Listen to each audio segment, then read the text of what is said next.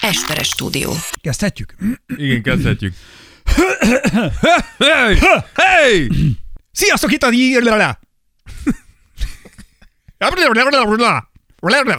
Tears of Jordan.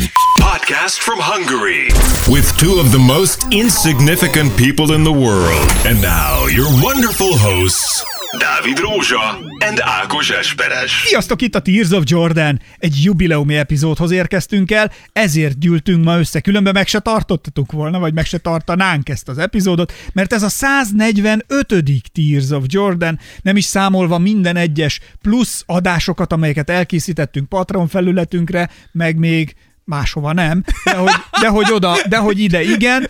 Csodálkozó, hogy hol vannak nekünk még extra tartalmaink. De valahol talán. Egy kis OnlyFans. OnlyFans-en ott vagyunk. OnlyFans-en azért szintén... van egy-két extra, kifejezetten extra tartalmunk. Igen, ott a zuhanyzós epizódokat szoktuk elővenni. Részemről OnlyFans champ Ákos, Esperes Ákos vagyok. Én pedig Rózs Dávid, OnlyFans kezdő. Igen. Én csak most kezdem, Ákos régóta nyomja a bizniszt. Én már, igen, nekem ott van egy ilyen helikopterezős profilom, és... Ákos már a rossz lányok idejében is fent volt. Igen, tehát voltunk ketten fönt egyébként, a Szopofantom és én. Ő annyira nem élt meg, hogy neki ki kellett menni most már az utcára is ott megoldani a dolgokat, én még kihúztam egy kicsit. Te voltál az egyetlen a fiú szekcióban. Igen, de ez csak azért, mert hogy a Tears of Jordan Patreon támogatói lehetővé tették azt, hogy ne az utcán végezzem. Hogy az álmodat tovább kergess. Így van, és hogy az álmaim egy idő után engem kergettek, sajnos úgy, hogy hívták a 107-et, de hogy így készülünk ennek a mai epizódnak nekivágni. Gyerekek, van a Matrica kampányunk, hát ez még szerintem egy évig menni fog, mert a Dávid pont kérdezte tőlem, hogy mikor adjuk oda, mert van egy cipőnk, amit nagyon szépen, szívesen odaadnánk nektek. Igen. És annak, aki részt vett a Matrica kampányban. Aki részt vesz a Matrica kampányunkban, kérjetek tőlünk matricát, és találkozzunk. Jövünk, megyünk, tervezünk most majd egy újabb sültvérezést a városban. Vagyis az első közös veletek sültvérezés. Hogy elmegyünk sültvért tenni a piacra, és akkor is adunk majd matricát azoknak, akik eljöttek, mert amikor voltunk együtt, vagy 200-an, az első, 200-an nem voltunk, de 100 fölött voltunk, az első, második Tears of Jordan kosárlabdabajnokságon, akkor itthon hagytuk. Mind a ketten szerencsére. Jó, figyelj, de igen, de azért ne felejtsük el, kb. 66 dolgot viszont elvittünk, igen. Amire szükség volt. Mindent elvittünk, amit kellett a streetball, ez lett volna még egy kis extra. Igen. Ez nem volt nálunk, úgyhogy nálam most itt a szekrényen pihen még egy olyan 800 darab matrica. Nálam is van egy 100-200 a Dávidnál is van, és mondjuk nem tudom, egy olyan 20-at szerintem odaadtunk valakiknek. Szóval ezt valahogy újra be kell rúgnunk, hogy ez működjön, menjen. Vannak olyan kéréseink is, akik postán kérik, például román hallgatónk is írt, vagy hát erdélyi magyar. Akkor ezeket Romániába kellene elküldeni. Eljuttatjuk. Megpróbálunk nekivágni ennek, hogy tudjuk elküldeni Erdélybe is, hogyha valami ilyesmi van, esetleg Felvidékről, hogyha valaki ír. Én találkozok egy hallgatónkkal december 17-én, aki átutazóba lesz Budapesten, és adok neki. Tessék, én Erikkel találkoztam a múltkor, van, a Szent Gellért téren. Neki is adtam matricát. Szóval igyekszünk. Nem hibátlan a szerkezet, de rendszer, tehát hogy megvan, struktúra megvan. Csak nem úgy, ahogy kéne. Nem működik, de van. De van. Oda fogjuk adni, úgyhogy, és lehet, hogy én még decemberben megyek Szegedre is, mert erről is volt szó, úgyhogy Szegedre megyek én egyet halászlevezni, meg kirándulgatni, úgyhogy akkor oda is viszek majd, és azt is lehet, hogy meg tudom csinálni, hogy a színháznak a portájára leadom. Na. És a színház portájára be lehet menni matricákért.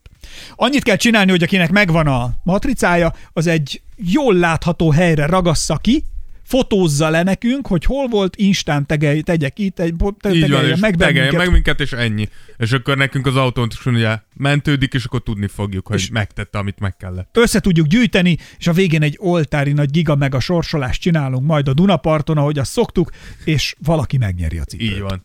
Így készülünk. Jaj, ne, azt sem tudom, hol kezdjem, egy borotvált kivé felvételen vagyunk túl, heverjük ki a sérüléseket, mind a ketten próbálunk talpra állni. Próbálunk visszajönni az élők sorába. Tény és való, hogy Én elindultam a Walking Dead egyik castingján, és azt mondták, jó vagyok. Az tény és való, hogy borotvált ki itt fölvenni egy picit más tempó, mint Tears of Jordan. Ez így kimondhatjuk. Más. Hát nekem innom kell előtte. Nekem utána. Ja, hát az más. Le kell folytanom, de hát így alakulunk. Nagyon sokan írtatok egyébként, a Borotvált Kivire írt, Schwarz Flóra azonnal reagált, és azonnal írt, hogy ez a rész ismét jól sikerült, egy örökérvényű szabály van, mindent csak akkor azért úgy csinálj, ahogy neked jó, és addig, amíg neked jó. Szerintem minden pedofil is ezzel így operálhatna ezzel a mondással, de mindegy. Ez a párkapcsolatokban, házasság terén is nagyon igaz, ha bármi külső hatás miatt döntesz, akkor az előbb-utóbb ki fog bukni. Maradok lelkes kommentelőtök, lányok, fiúk. Puszi Flóra, köszönjük. Flóra amúgy hatalmas bajnok. Tehát nem azt mondom, hogy egyedüli női hallgatónk, mert úgy tudom, hogy van több, de a legaktívabb női hallgatónként tartja a frontot itt a Tyson Jordan-nél minden nőért. Le a kalappal előtte. Találkoztunk streetballon is így vele. Van. Sőt, vele találkoztunk annól még a jégpályánál is. Kaptunk tőle ajándékokat. Kaptunk ajándékot. Igen. Úgyhogy a Flóra nagyon keményen tartja a frontot a lányokért. Igen. Dudás Árpi is írt, végre, van új Kiwi, már csak egy új fene tudja, rész kellene, és tökéletes lenne a boldogság, csak így tovább. A fene tudja, kérlek világos is fel az embereket, hogy a fene tudja, azért nekem egy spin-off podcast sorozatom, abból nem sok epizód készült, az egy kicsit komolyabb egyébként, tehát az ilyen társadalmi és nem tudom, politikai folyamatokkal foglalkozik, kicsit szókimondó, kicsit lehet, hogy nem kicsit tudom, provokatívabb.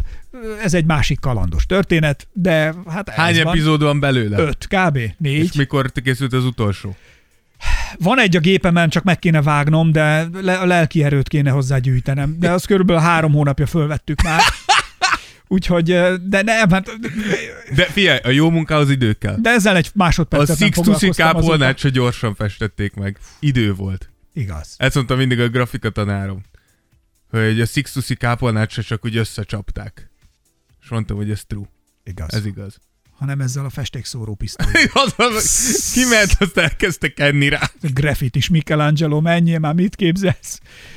Na, vagy Leonardo, melyik volt a kettő közül? Dávid, ebben te vagy a szakértő. Szerintem Leonardo. Na, azért mondom, hogy melyik volt a... De nem biztos. Hát... Az a baj, hogy ezt tényleg tudnunk kéne. Hát de nem, hát ezt neked tudni kell. Azért tudnunk kéne, hogy a Sixtus Kápolát kicsinálta. Na, tessék, mondd meg, Dávid. Na, látom, hogy előtted van, látom, hogy villog a képernyő, tudom, hogy googlizol. Én soha! Na mondd meg, ki volt. 4. Sixtus pápára kell gondolnunk ilyenkor. Ő az építtető egyébként. És kifestette. Na? Nem találtad meg, te szar! Jól mondtuk egyébként. Nem most olvasd végig a Sixtusi kápolna történetét. És képzeld el, úgy volt, hogy második Gyula pápa megrendelte a plafonnak is a befestését, igen, mert nem csak freskókat akart, és azzal már Michelangelo Buonarroti-t bízta meg. De ezt magadtól tudod, nem? Hát hogy a fenében, az ujjammal magamtól. Egyébként te voltál ott? Igen. Én is voltam. De még egy szégyenszemre szerintem voltam legalább egyszer, de inkább szerintem 2-szer. Én egyszer voltam. Igen, szégyenszemre kéne tudnom. Én is tudom, hát én tudom. Anyát tudja. Paulovics Tibor azt írta a Borotvált Kivire utolsó, zseniális ez a rész, röhögtem szinte végig. Hát mi néha sírtunk, de... Nagyon közel van a két érzelem. A két érzés. Az öröm és a bánat az nagyjából nagyon pici köztük a határmesdje. Patreonra csináltunk top 5 csigalassú és szárnyaló játékost az NBA-ben, ezt feldolgozó listát, és ugye ott beszéltünk a Giannisos esetről, amikor Giannis a létrát fellökte, és arra sokan írtak sokfélét. Azt írja például Baranyai Zsombor, hogy számomra a Giannisos eset szimpatikus. Az a hozzáállás, hogy frusztrált lett, és magáénak érezte a felelősséget a vereség miatt, majd meccs után ott marad gyakorolni, számomra azt mutatja, hogy milyen alázatos egy játékos, és nem a meccs utáni interjún osztja az észt, hanem lemegy, és folytatja egyből a grindot. Én őszintén nem értem, hogy miért hosszan ír, de azt is írja, hogy nyilván azért még nem kellett volna fellökni a létrát. Igen, én azt nem értem, hogy Giannis hogyan jutott el odáig, hogy ez az ember nem tud rosszat csinálni. De nem 80-as a pulzusa, amikor ezt csinálta, annyit írt még. Jaj, csak hogy azt mondom, én azt látom, hogy Giannis akármit csinál, így meg van bocsátva. Megmondom miért. Na. Mert nem fék a csávó. De fék. Nem fék. De fék. Hogyha... A LeBron full fék. Az a csávó, annál fékebb embert én ritkán látok. Hát tehát, hogy az... Ki gondoltam oda, hogy... De meg a következő beszélgettem egyszer egy francia séffel. És... Le Bon. Tessék? Jeremy egyébként, Jeremynek hívják. Jeremy. És Jeremyvel beszélgettünk, és valahogy szóba kerültek, ugye nyilván már egy idő után mit kérdezzek, meg mit, és akkor Alain Delont előhoztam, a színészt. Azt te tudod ki, hát végig Alain Delonos van. Alain Delon. Persze. Hogy ne tudnám? Alain Delon. Alain Delon. És kérdeztem tőle, és azt mondta, hogy Alain Delont a franciák utálják, pedig hát egy ikon, és azért, mert Alain Delon olyannyira el van már magától varázsolva, és el van telve, hogy ő már egyes szám harmadik személybe beszél magáról. Tehát, hogy... Nem tudom ki Alain Delon, de nekem nagyon szimpatikus. Tehát... Jézus, mindegy. Szóval, és hogy Alain Delon, na most nekem a Giannis, vagy a Giannis a LeBronnál, nekem az jut róla folyamatosan eszembe, hogy ez a csávó, ez mintha kívülről nézné saját magát, hogy mit csinál, és mindig egy kontroll ellenőrzi, hogy ezt most csináljam, ne csináljam, és ő mindig szerepel saját magának. És kontroll alatt tartja így saját magát. Tehát én nem látom, hogy ez a csávó csak úgy nyugodtan laza lenne, amikor megy a krétát szórni is. Annyira modoros, igen, hogy azt elmondani nem tudom. Igen, viszont én ezt elfogadom, ezt a kritikát, hiszen abszolút van benne igazság, de szerintem ennek abszolút az oka, hogy ez az ember miatt 16 éves mikroszkóp alatt él. Ja, biztos. És szerintem persze, mindenkinek áll. Tehát, hogy egyszerűen belé rívódik, hogy nem cselekedhetek, vagy mondhatok bármit csak úgy zsigerből, mert meg, hát akármit mondok, azonnal szét fogják szedni az ilyen kis buzik. De hogy érted? Míg Giannisnál gyakorlatilag az első 2-3 évével kutya nem foglalkozott Giannissal. Ez a szép benne. Na jó, de ezért mondom, hogy más a személyiségfejlődése most így NBA-n belül. Érted? Jó, igen. De ettől függetlenül, mikor fellököd a szerencsétlen pályamunkásnak a létráját, meg nem fogadod el, hogy ezt a pályát le fogják bontani, mert a Giannis vagy is, hogy most akkor is nem most gyakorolj büntetőket. Miért nem gyakoroltad nyáron? Amiről beszéltünk, azért, mert a pályáról úgy megyünk le, hogy nem, jó eredmények vannak, engem se enged le a teniszoktatóm, amíg nem jóval fejezem be. Ott volt az egész nyarad, hogy gyakorold a büntetőket. Nekem is ott ne volt. Szerencsétlen Joe-nak kelljen rád várnia, akinek amúgy egy családja várja, este 11 óra van, föl kéne szedje azt urapát, és szeretne hazaérni, vacsorázni meg emberi időben, de várni akár, mert Giannis Antetokounmpo, aki pontosan tudja, hogy be van kamerázva minden, éppen visszaállt, hogy nem nekem még büntetőket kell. Ez pontosan olyan. Joe örüljön, hogy van munkája, mert hogy a Giannis Antetokounmpo miatt van neki munkája. Ez Filibe volt, meg! Ez Filiben volt még a tetejében. Hát de azért, mert a nézők azért mentek ki, mert ott volt Giannis. Ez ugyanolyan, mint ezt LeBron csinálja. Az MVP-t akarták látni. Nem MVP, Nikola Jokic az MVP, sajnálom az elmúlt 2 évben Nikola Jokic az egykori MVP-t akarták látni. A bajnokot. Hallom, hogy mondják az emberek, hogy elmegyünk megnézni az egykori MVP-t. Már itt a tavaly előtt, még az előtt.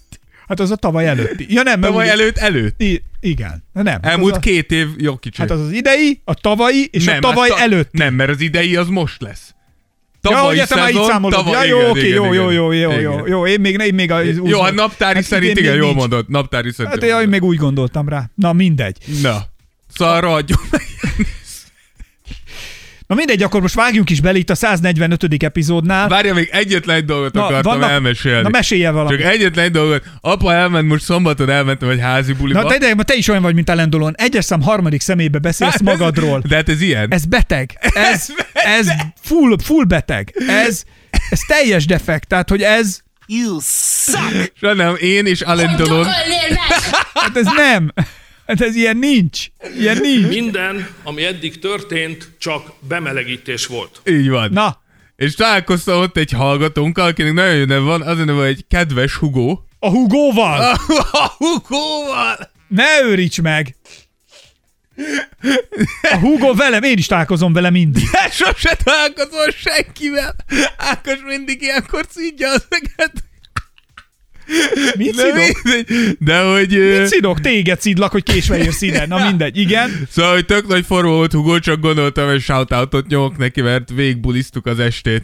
És nagyon jó fej volt. Végig Rózsa úrnak nevezett, amit egy abszolút húzásnak éreztem. Mondjuk ez tényleg az. Ez abszolút ez volt, de gondoltam egy megemlítést megért. Tehát az úr a pokolban is úr. Így van. És az volt. Pokol ilyen sokat ittunk. Úgyhogy... Hugo, innen is egy pacsit neked. Feleséged mit mond, mikor hazamész részegen? Ja, amúgy az volt az érdekes. Megmondott kus rossz asszony, fekszel az ágyba, megjött Rózsa úr.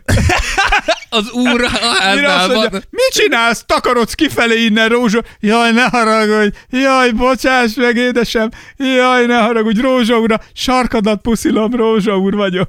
Ez megy, ez? De az a vicces, Silla ilyenkor mindig így halálra aggódja magát, hogy jaj, azért nagyon féltem, hogy valami bajod lesz, mindig nézek rá, hogy nem azért mondom, de hogy így kevésszer kötnek belém, hogy így nem nagyon forgok, mert én nagyon féltem, nem mertem aludni, de hogy baj legyen. Nem áll. És mindig kérdezem csinálta, hogy mindig mondom neki, hogy nagyon édes vagy, de hogy őszintén, ha mondjuk baj lenne, akkor mi a következő lépés? Igen, mit csinál tehát, akkor? Hogy mit fogod, aludj nyugodtan, tehát, hogy így, érted? De nem volt semmi. Nagyon jól bírtam most az alkoholt, nem tudom miért. Azért, mert fedett vagy, mint a hétszentség. Mondjuk ez igaz. Hát figyelj, amúgy tél van. És ilyenkor természetesen módon az ember elkezd raktározni, mert nem tudhatod, hogy milyen nehéz tél lesz. Olyanok vagyunk, mint a medvék. Olyanok. Tessék, grizzliesről lesz szó most? Mai epizódban? Nem. Na látod? Azért mondom, hogy olyanok vagyunk, mint a medvék. Mert a medvék mit mondanak? Ugyanolyan a medve dolog is, mint a harcosok klubja. Mit? Hogy hát arról nem beszélünk. Tehát ezért a Grizzliesről ma nem beszélünk. Viszont a 145. epizódban a fiatal játékosokról, azokról fogunk majd egy kicsit dumikázni, akik válaszút előtt állnak. Dur. Nem, Dávid? Dur. Foglaljuk össze a koncepciót. Jó, igen, ugye fiatal játékosnak lenni szerintem talán az egyik legnehezebb dolog így a ligában. Hát meg mondjuk még öregnek, mint LeBron. Szerintem úgy könnyebb öregnek lenni. Tehát öregen azért már van tapasztalatod, tudod nagyjából a helyed. Tehát, szerintem a LeBron nem tudja a helyét. Hát ez mozi. Kispad. Kispad. Miért állsz bele LeBronba folyamatosan? Mert látom, hogy ilyenkor forog a szemed. Na. Hozzáteszem, hogy ez ma hajnali vereségük. Én egyszerűen nem bírom. Mennyi volt most? Egy 5-ös szériátok volt, nem? 6 meccsből 5-öt nyertünk. 6-ból 5, azért. Így van. Most pont a San Antonio ellen LeBron papa gurított 39-et, nagyon jó volt. Kikaptunk az Indiana ellen egy utolsó másodperces 3 pontossal, de megint az meg, én egyszer megőrülök ettől. Hol kell érni? Megőrülök ettől. 3 ember áll védekezésbe, hosszú lepattanó, megszerzi az ellenfél, és látod, hogy 3 Lakers játékosnak így forog az agykerek, hogy most vajon kihez kéne oda menjek. És mire rájönnek, bassz meg, hogy kihez kéne oda menni, már régen eldobta a trojkát, és kikaptunk. És nem értem. Tehát, hogy ez egy annyira alapvető koncepció, mikor négy évesen elkezdesz kosárlabdázni, akkor megtanítják neked. Mit tanítanak hogy, meg? Hogy védekezni. Ne verekedj a pályán. Egyrészt, de azt, ha hülyeség. Azt köszönj nem, edzőbának. Igen, de hogy... Strandpapuccsal elverik a valagadat. Ez nagyon fontos. Tehát most mondom én, hogy miket taníthatnak neked. Ezeket, de hogy... Védekezésben mindig találj egy embert, a hozzád legközelebb eső emberhez állj oda védekezésben. Nem lehet olyan, hogy nem állsz oda. És a Lakers rendszeresen ezt csinálja, és nyilván egy idő után kikapnak az ilyenek miatt. Nem értem. Olyan alapvető koncepciók hiányoznak olyan játékosok agyából, és itt gondolok Westbrookra, de amúgy gondolok nagyon sokszor Davisra és LeBronra is, hogy nézzek, hogy ezek kosárlabda alapok, ezeket nem az, hogy tudnod kéne, hanem ez zsigerből kéne jöjjön. Na mindegy. Szóval. De tényleg, Dávid, én azt mondom, hogy nyugodjál meg, mert attól megnyugszol. Igen. Tehát, hogy erre vigyázzál, nem? Tehát, hogy... Ez már megint fasz. Dávid, nyugodjál le. Hidd el, minden, ami tegnap volt, már a múlt. Ami holnap jön, az még a jövő. Ez Kung Fu Panda. Viszont, ami itt van, ez az ajándék, ami a kezünkben van. Ezért hívják presentnek. Ezért hívják presentnek. Fogadd el az ajándékot. Nyugodj meg. Ezek a vereségek, igen, ezek kijártak nektek. Anyátok. Nyugodj meg, ne használj erős szavakat. Anyátok. Itt egy biztonságos környezetben vagy. A safe place. Ez egy safe place. Itt a mai meditáción a csoportdinamika úgy alakult, hogy mindenki a pozitív energiát küldi neked. Milyen mindenki, egyedül te vagy itt? Na most gondolj bele. Mennyi pozitív energia jön felőlem feléd? Mennyi? Én vagyok maga a pluszjel. Az anyád a pluszjel. hogy beszéljünk a fiatal játékosokról. Gyújtsunk egy gyertyát. Azt adom, mondjuk. De valami illatosat. Szagoljunk bele a levegőbe, és érezzük a fahéjas csodát. A fahéjas csodát. Ami lehet illatgyertya is, de... tea. Lehet, akár tea, vagy... fahéjas csiga. Szóval nagyon ennék egyet. Na, tudtam én, hogy ez... Mindjárt látod, érzed, hogy nyugszolnak? Egy kicsit jobb lett már a fahéjas csigától. Tudtam, hogy merre kell téged levezetni. Lehozni a stresszről. Nyugodj meg, Dávid. Az étel az lesz az. Dőj hátra. Köszönöm. Édesanyád mennyi ideig szoptatott téged? Nem szoptatott. Tessék, látod, ezért az étel nálad egy fontos dolog. Tápszeres gyerek vagyok. Látszik is. És szép nagyra nőttem. Így van, így van. A hipofizer gigantizmus is segített, de ezek már más történeteket elengedjük, ez a múlt. Na, kezdjük el akkor a 145. epizódnál, folytassuk, nyugodj meg, és akkor visszakanyarodjunk, hogy miért nehéz fiatal játékosnak lenni a ligában, ezt az érvelést hoztam. Igen, mert hogy mindig beszélünk erről, hogy egyik pillanatra a másikra kerülnek be gyakran ilyen 18-19 éves srácok. Hát ez elég nagy stressz. Igen, ugye a világ legmagasabb szintű kosárlabda bajnokságába, ahol még a tetejébe egy ilyen elképesztően hosszú szezont kell lenyomnod azonnal, ami gyakorlatilag semmelyik másik bajnokságban, mint 82 meccses alapszakaszon. Most őszintén, Zion szerinted nagyon belestresszelt ebbe a szezonba, az előzőbe? Hát pihengetett, el volt, sérülgetett, edzegetett, fogyogatott. Szerintem Zion amúgy, és ezt nyilatkozta is, hogy őt ez nagyon megviselt. Szerintem amúgy szörnyű lehet, mert tök mindegy, hogy most egy Zion vagy, tehát egy 1/1-es pick, vagy egy 1/40-es. Te is tudod, hogyha lesérülsz, akkor gyakorlatilag onnantól kezdve nulla garancia van arra, hogy te visszajössz valahogy is ebbe a ligába. Főleg fiatalként, tehát hogy most egy idős játékosnál, vagy valaki, aki már lenyomott 4-5-6 évet, akkor hogyha lesérül, tudod, hogy ő milyen játékos volt. Te tudod, hogy ha vissza tud jönni tényleg abba a sérülésből, tudod, hogy mit kapsz vele. Ergo, mint például most Brooklynnál TJ Warren nem játszott 2020 óta. De a Brooklyn adott neki egy szerződést, mert tudják, hogy TJ Warren mit tud, mikor egészséges. Megéri a kockázatot, hogy vajon vissza tud-e elszélni. Fiatalként, ha nem is tudtad bebizonyítani, hogy igazából mi az, amit tudsz, és mondjuk még a tetejében meg is sérülsz, akkor simán dönthet úgy a csapatot, hogy nézd, kérdőjeles volt eddig is, nem igazán van időnk rá várni, engedjük csába még egy ilyen projektet, majd behúzunk a következő drafton. Tehát szerintem még úgy is, és Zionnek meg azért lehetett szerintem szörnyű, mert hogy pontosan tudta, hogy mindenki habzószájjal szidja, mindenki úgy gondolja, hogy nagy részben a saját hibája miatt sérült le, amit én nem mondom, hogy nem. Határeset. Igen, tehát nem mondom, mondjuk azt, hogy legalább annyi szerepe lehetett a sérülésben, mint amennyi a véletlen.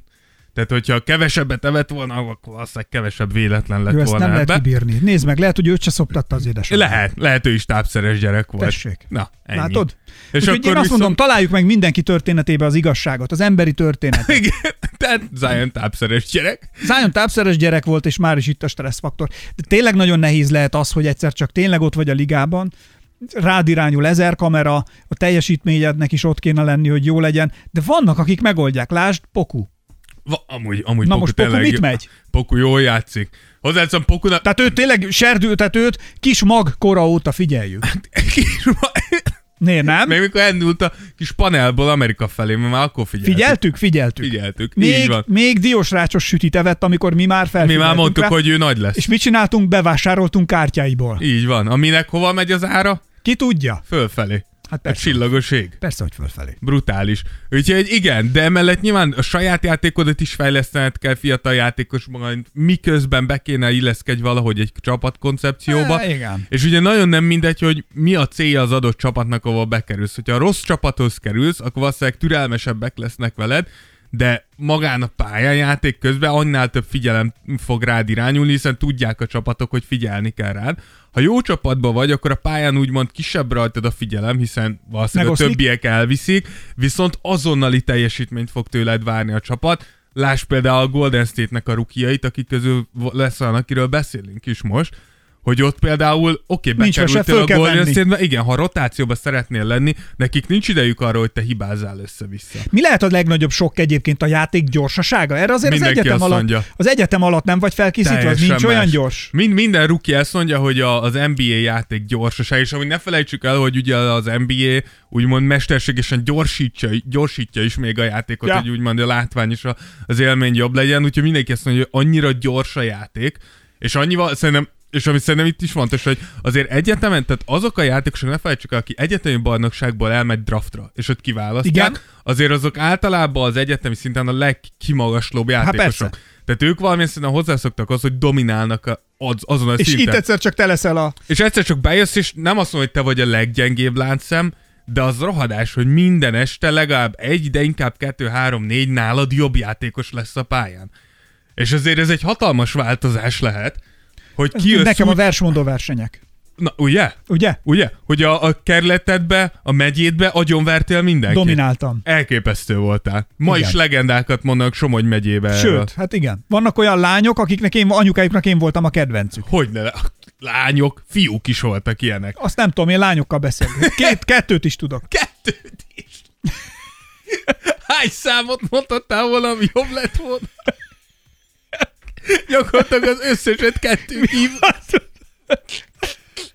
2 is tudom. Ez olyan, mint ezt már mondtam, a Süső a sárkányban, amikor a bajvívásra hívják a királyokat, hogy győzzék le a sárkányt. És akkor jön a kancellár riportra, aki az öreg királyhoz, és mondja neki, hogy kitettünk 2 plakátot is. Azt mondja, 2 plakátot is? Úgyhogy igen. Tehát, kemény hogy, volt. Így, ez... De utána bementél az országos, és mi történt? Agyonvertek. Azt se tudtad, merre vagy harccal. Igen. Na, ilyen lehet rukiként bejönni. Egyetemi szintről az NBA-be. És amit még szerintem itt érdemes megemlíteni, az az, hogy az sem mindegy, hogy milyen piacra érkezel. Hiszen egy nagy piacon lehetsz te akár 25., 30., 45. pick, akkor is hatalmas figyelem lesz rajta. Szóval erre a legjobb példa amúgy pont a Lakersnél volt ugye Talen Horton Tucker. Hogyha emlékeztek rá, 3 évet töltött a Los Angelesbe, a srácok minden egyes meccsét kielemezték. Milyen potenciál van THT-ben, milyen szerepe lehet ebbe a csapatban, mit várnak tőle, mi a baj, miért nem megy, stb. Elcserélték a Utahba, azóta jelentkezzen, aki hallott bármit is. Talen Horton Tucker. Most! Ugyanaz a játékos, azt mondom, hogy a játékpercei egy picit leestek, de alapjárton semmi nem változott úgy igazán, és a kutya nem foglalkozik vele. És azért ez is nagyon, nagyon nehéz lehet, és Zionnál is például ez is rohadt nehéz lehetett. Hogy ő pontosan tudta, hogy ő viszont gyakorlatilag akármilyen piacra megy. De közben nézd meg, vannak játékosok, fiatalok, akik meg most csak itt az elmúlt évekből mondok akkor olyanokat, de hogy ott van, nézd meg Ja Morant, micsoda zseni lett belőle, vagy, de ott van mondjuk Hírót, vegyük elő például, hogy nem is olyan jellegű hír, most mi, hogy Ja Moranthoz hasonlítva, csak hogy saját magához egy nagyon szép utat járt be, és követeli már azt, hogy még többet, és hát persze, csak azt mondom, láttuk az elejétől rukiként, amikor még... Csak szerintem amúgy ezek azért jók, mert ugye Ja-nál, mikor ő bekerült a Memphishez, egyértelmű volt az első pillanattól kezdve, hogy minden Ja Morant körül fog forogni.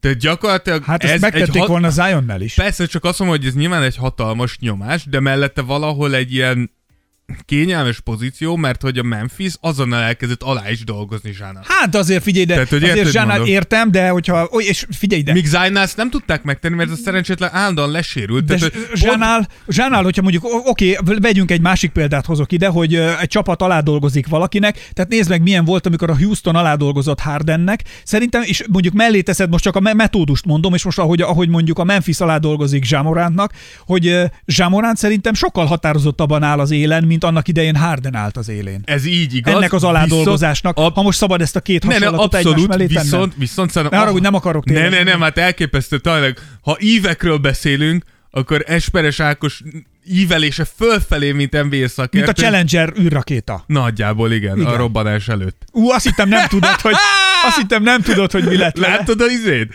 Csak egy gyors izét. Látod, hogy a kínaiak kilőttek egy ilyen rakétát? Az valamit most csak olvasgatom, hogy lövőznek. Kilőttek valami űrrakétát, és a kilövés pillanatától elkezdtek az darabjai leesni. Igen? Azt nem láttam. Ilyen fedőlemezek estek le folyamatosan. De ez tervezett volt, vagy nem? Nem, hát a szart. mekkora balfaszok. Istenem, nem mindegy, de hogy... Hát lehet, hogy itt a Józsefvárosin vették az alkatrészt. Lehet, vagy itt szedik most össze, ami leesik. A fenyőizzók. De hogy ezt akartam mondani, hogy az, hogy igazán azt hiszem, a különbség az, hogy Zsának abba is hatalmas mázlia volt, hogy a Memphis nagyon jól kezdett el aláépítkezni. Tehát amit a Houston csinált, szerintem nagyon hasonló ahhoz, ami miatt most szívjuk a Brooklynt. A Houston gyakorlatilag kinyalta James Harden hátsóját, és azt mondta, hogy mindent feláldozunk azért, hogy te ilyen, és nem gondolták át, hogy ez csapatkoncepcióba, eredményességbe, fenntarthatóságba, hogy lesz ez így összerakva. Míg a Memphis azt mondta, hogy oké, ez a te játékstílusod, ezt hogyan tudjuk úgy kiszolgálni, hogy mint csapat is előrelépünk. Tehát ezért szerintem ebben van különbség. Tehát a Zsá hiányosságainál megjelenő lukakra felfedtek olyan játékosokat, akik gyönyörűen lefedték ezeket a hiányosságokat. Abszolút. Még mondjuk a Houston nem csinált. A Houstonnál úgy azt mondták, hogy jó, hát akkor, hogyha James Harden szeretne 24 másodpercből 23 másodpercig a labdát pattogtatni, mi engedni fogjuk, csak hogy maradjon itt Houstonba. És ez is egy hozzáállás, de pont ugyanaddig mentek, mint a Brooklynon, azzal, hogy azt csinálnak a sztárjátékosaink, amit akarnak. Érted? És a vége mind a kettőnél ugyanaz lett. Hát kudarc. A Houstonnál be kellett tenni a kulcsot, a Netsnél meg most próbálnak így 3 év után valami rendszert bevinni, hogy jó, akkor mégse lehet akármit csinálni. Amúgy egyébként a sztárjátékosok most nem azért, hogy most tudom, mindegy, de ugye a Los Angelesnél is engedték, hogy itt túlzottan belemagyarázzon, és mit csináltak?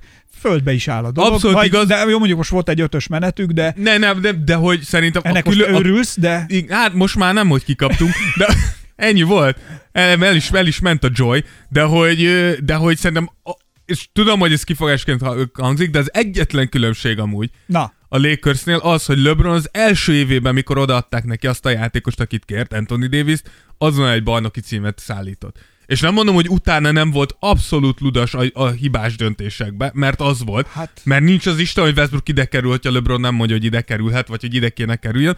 De ettől független LeBron az ultimate célt, azt azonnal teljesítette, míg Harden egyszer se, Kevin Duranték egyszer se. Értem, az ultimate cél, amikor meglett, akkor nem lehet-e az, hogy még az előző struktúra működött jól? Abszolút. És amikor már LeBron de nem, volt... nem, az nem lehet. Az nem lehet, mert ez egy teljesen újrahúzott csapat volt. Igen. Tehát ez nem lehet, mert nem felejtsd, hogy mindenkit odaadtak Anthony Davis-szer. Nem, ahol elrontott. Nem akkor volt, mert én akkor az melyik? Az nem az utána év volt, amikor a bajnoki cím után. Amikor vártuk, hogy egyáltalán mi lesz itt, milyen csapat fog itt pályára futni. A bajnoki cím utáni év volt az, mikor azt mondtuk, hogy ezzel nem cseszködnének nagyon, akkor ez valószínűleg újra bajnoki címszer lehet, és belenyúltak valamiért, és a harmadik évben meg belenyúltak teljesen szétesett, és most vagyunk a negyedik évben. Tehát az volt az a pillanat, amikor jött ez a duma. Tudod, hogy mi lesz a Lakersnél idén? Gyűrű papám, gyűrű. Aha. Tudod, hogy hanyadik? Aha. 5. 5. gyűrű. Azóta is várom.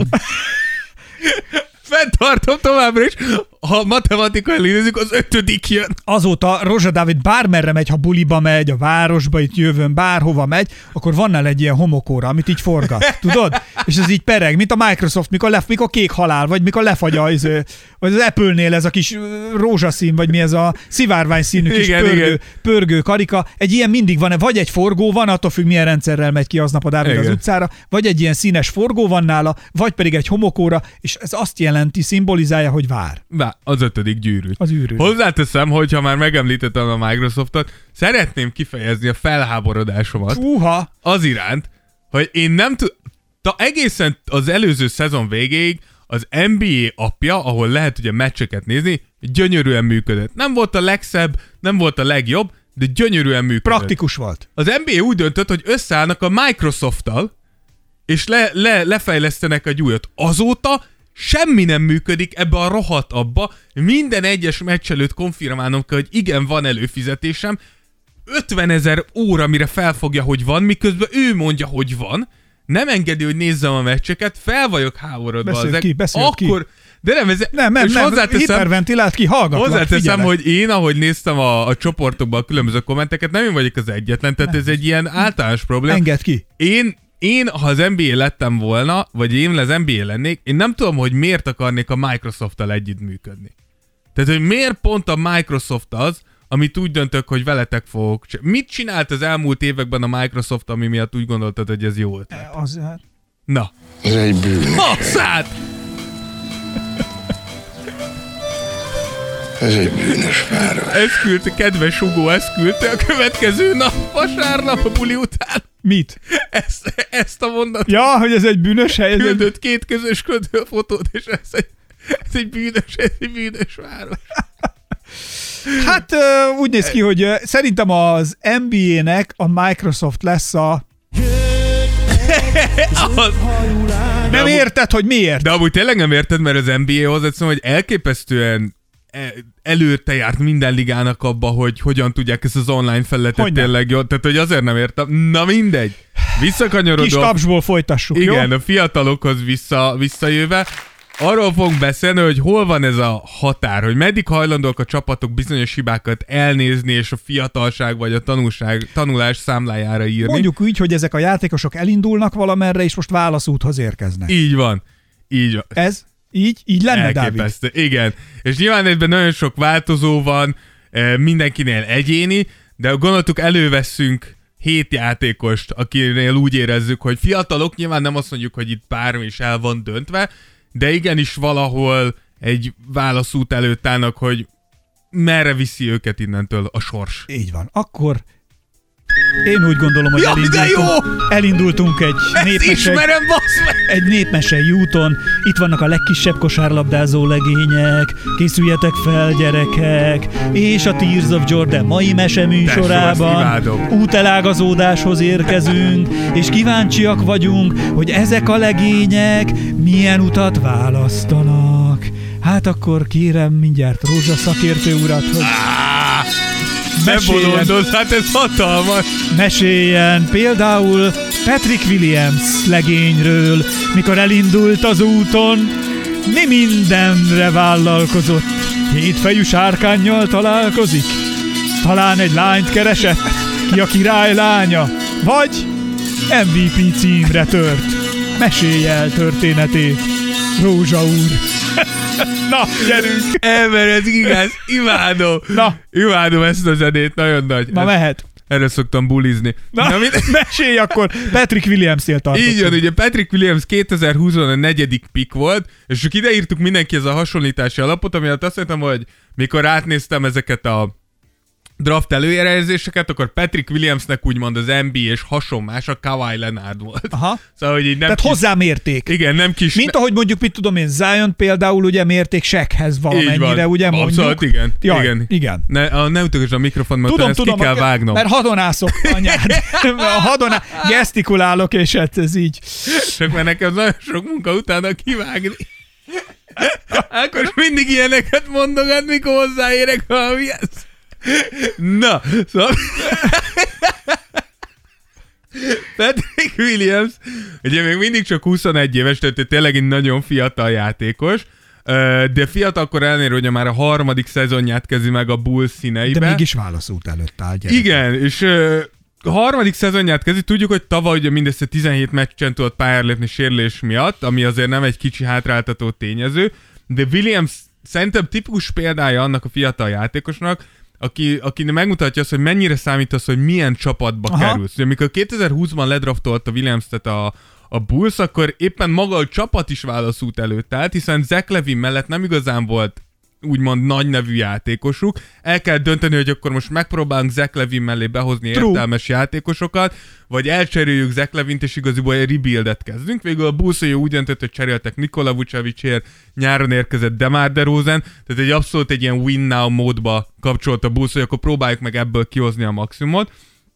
Williams ugye megsérült, de az elvárások ugyanúgy maradtak vele szemben a csapatnál, ugye azt szeretné a Bulls, hogyha Williams egy agresszívebb kosárlabdát játszana, támadó oldalon, papíron pedig ő kéne legyen úgymond a védekezésüknek az alapja hátul, és ez azért onnan, hogy bekerülsz egy csapatba, ahol nem igazán van számottevő játékos, 2 év alatt eljutni odáig, hogy ez a csapat most azonnal próbál bajnoki címet nyerni, és ebben neked nem kicsi szerepet kéne legyen, miközben sérüléssel szenvedtél, miközben 3. évedben 21 évesen valószínűleg a játékodnak így még a 50%-át se fedezted úgy igazán fel NBA szinten. Miközben nem ez a jobb, hogy mint hogyha várnod kéne is, hogy toporzékosz, nézd meg, mondjuk már ugye a műsorban említettük Hírót, aki meg már épp, hogy menne előre. Tehát a Híró ebbe a helyzetbe azt mondaná, hogy gyerekek, ide nekem az oroszlánt, és mutassuk meg, és menjen, nem? Vagy rosszul gondolom? Igen, abszolút, csak hogy igen, csak hogy Hírónak könnyű ezt mondani úgy, hogy egyszerűen a csávó nem hajlandó kb. védekezni. Jó.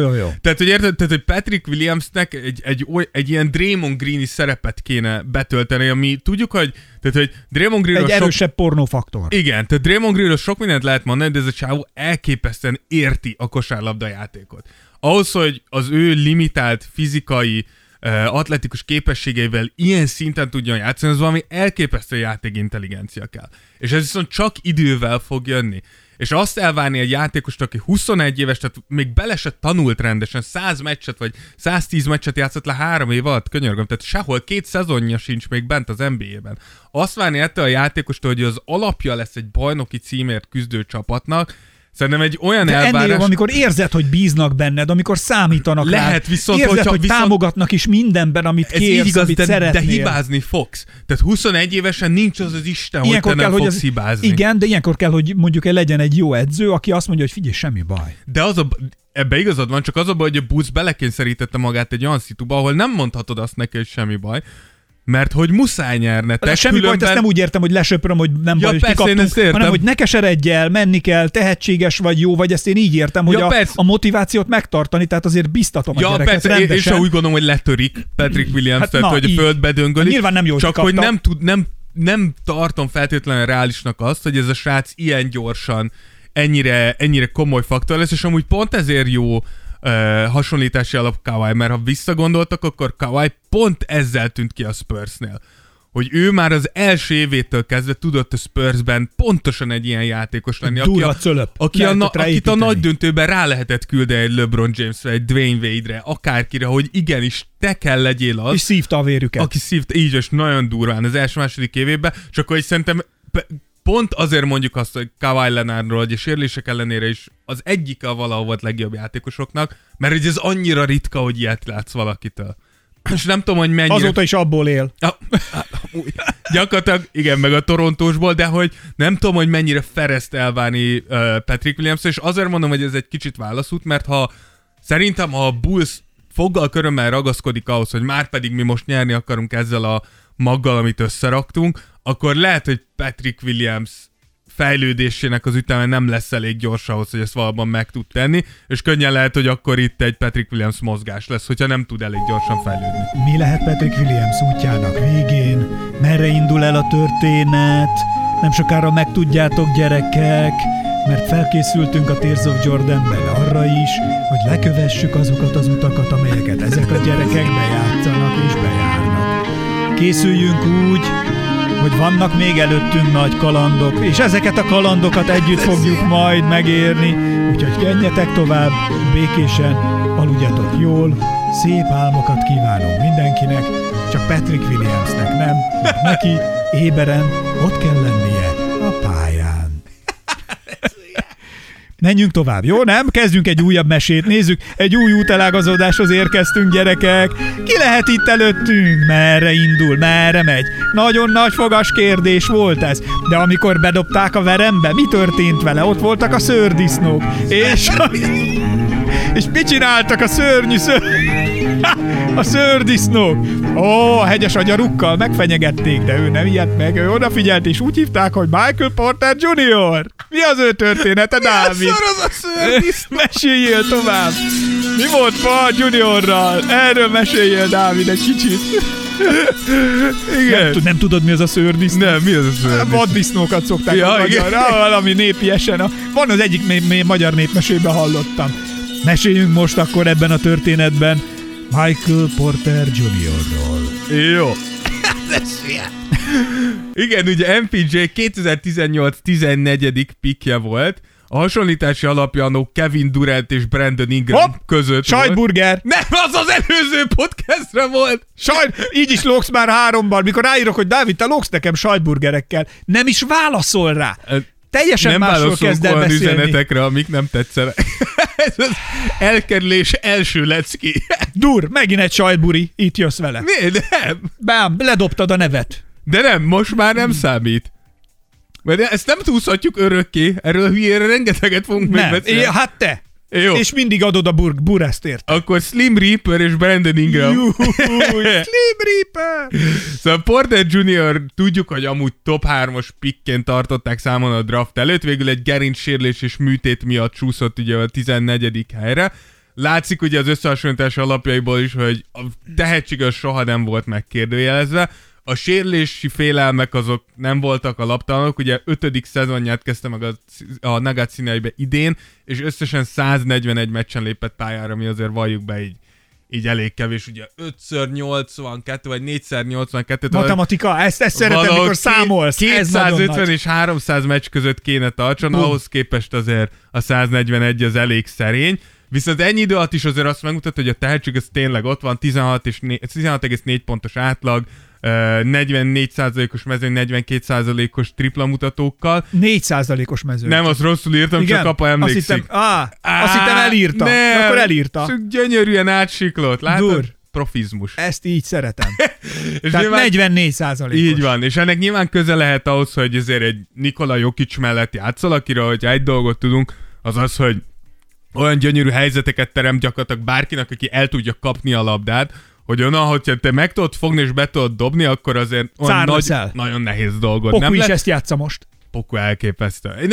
Nagyon örülök. Nyilván egy sérülésnek köszönheti, hogy ennyit kap most, majd egy Chad Holmgren sérülése miatt gyakorlatilag. De megszolgálja, felnő. De igen, de hogy minden meccsen. Mennyi ez a harmadik éve most, nem? Pokunak? Azt hiszem, igen. Harmadik, negyedik tán. Talán a negyedik.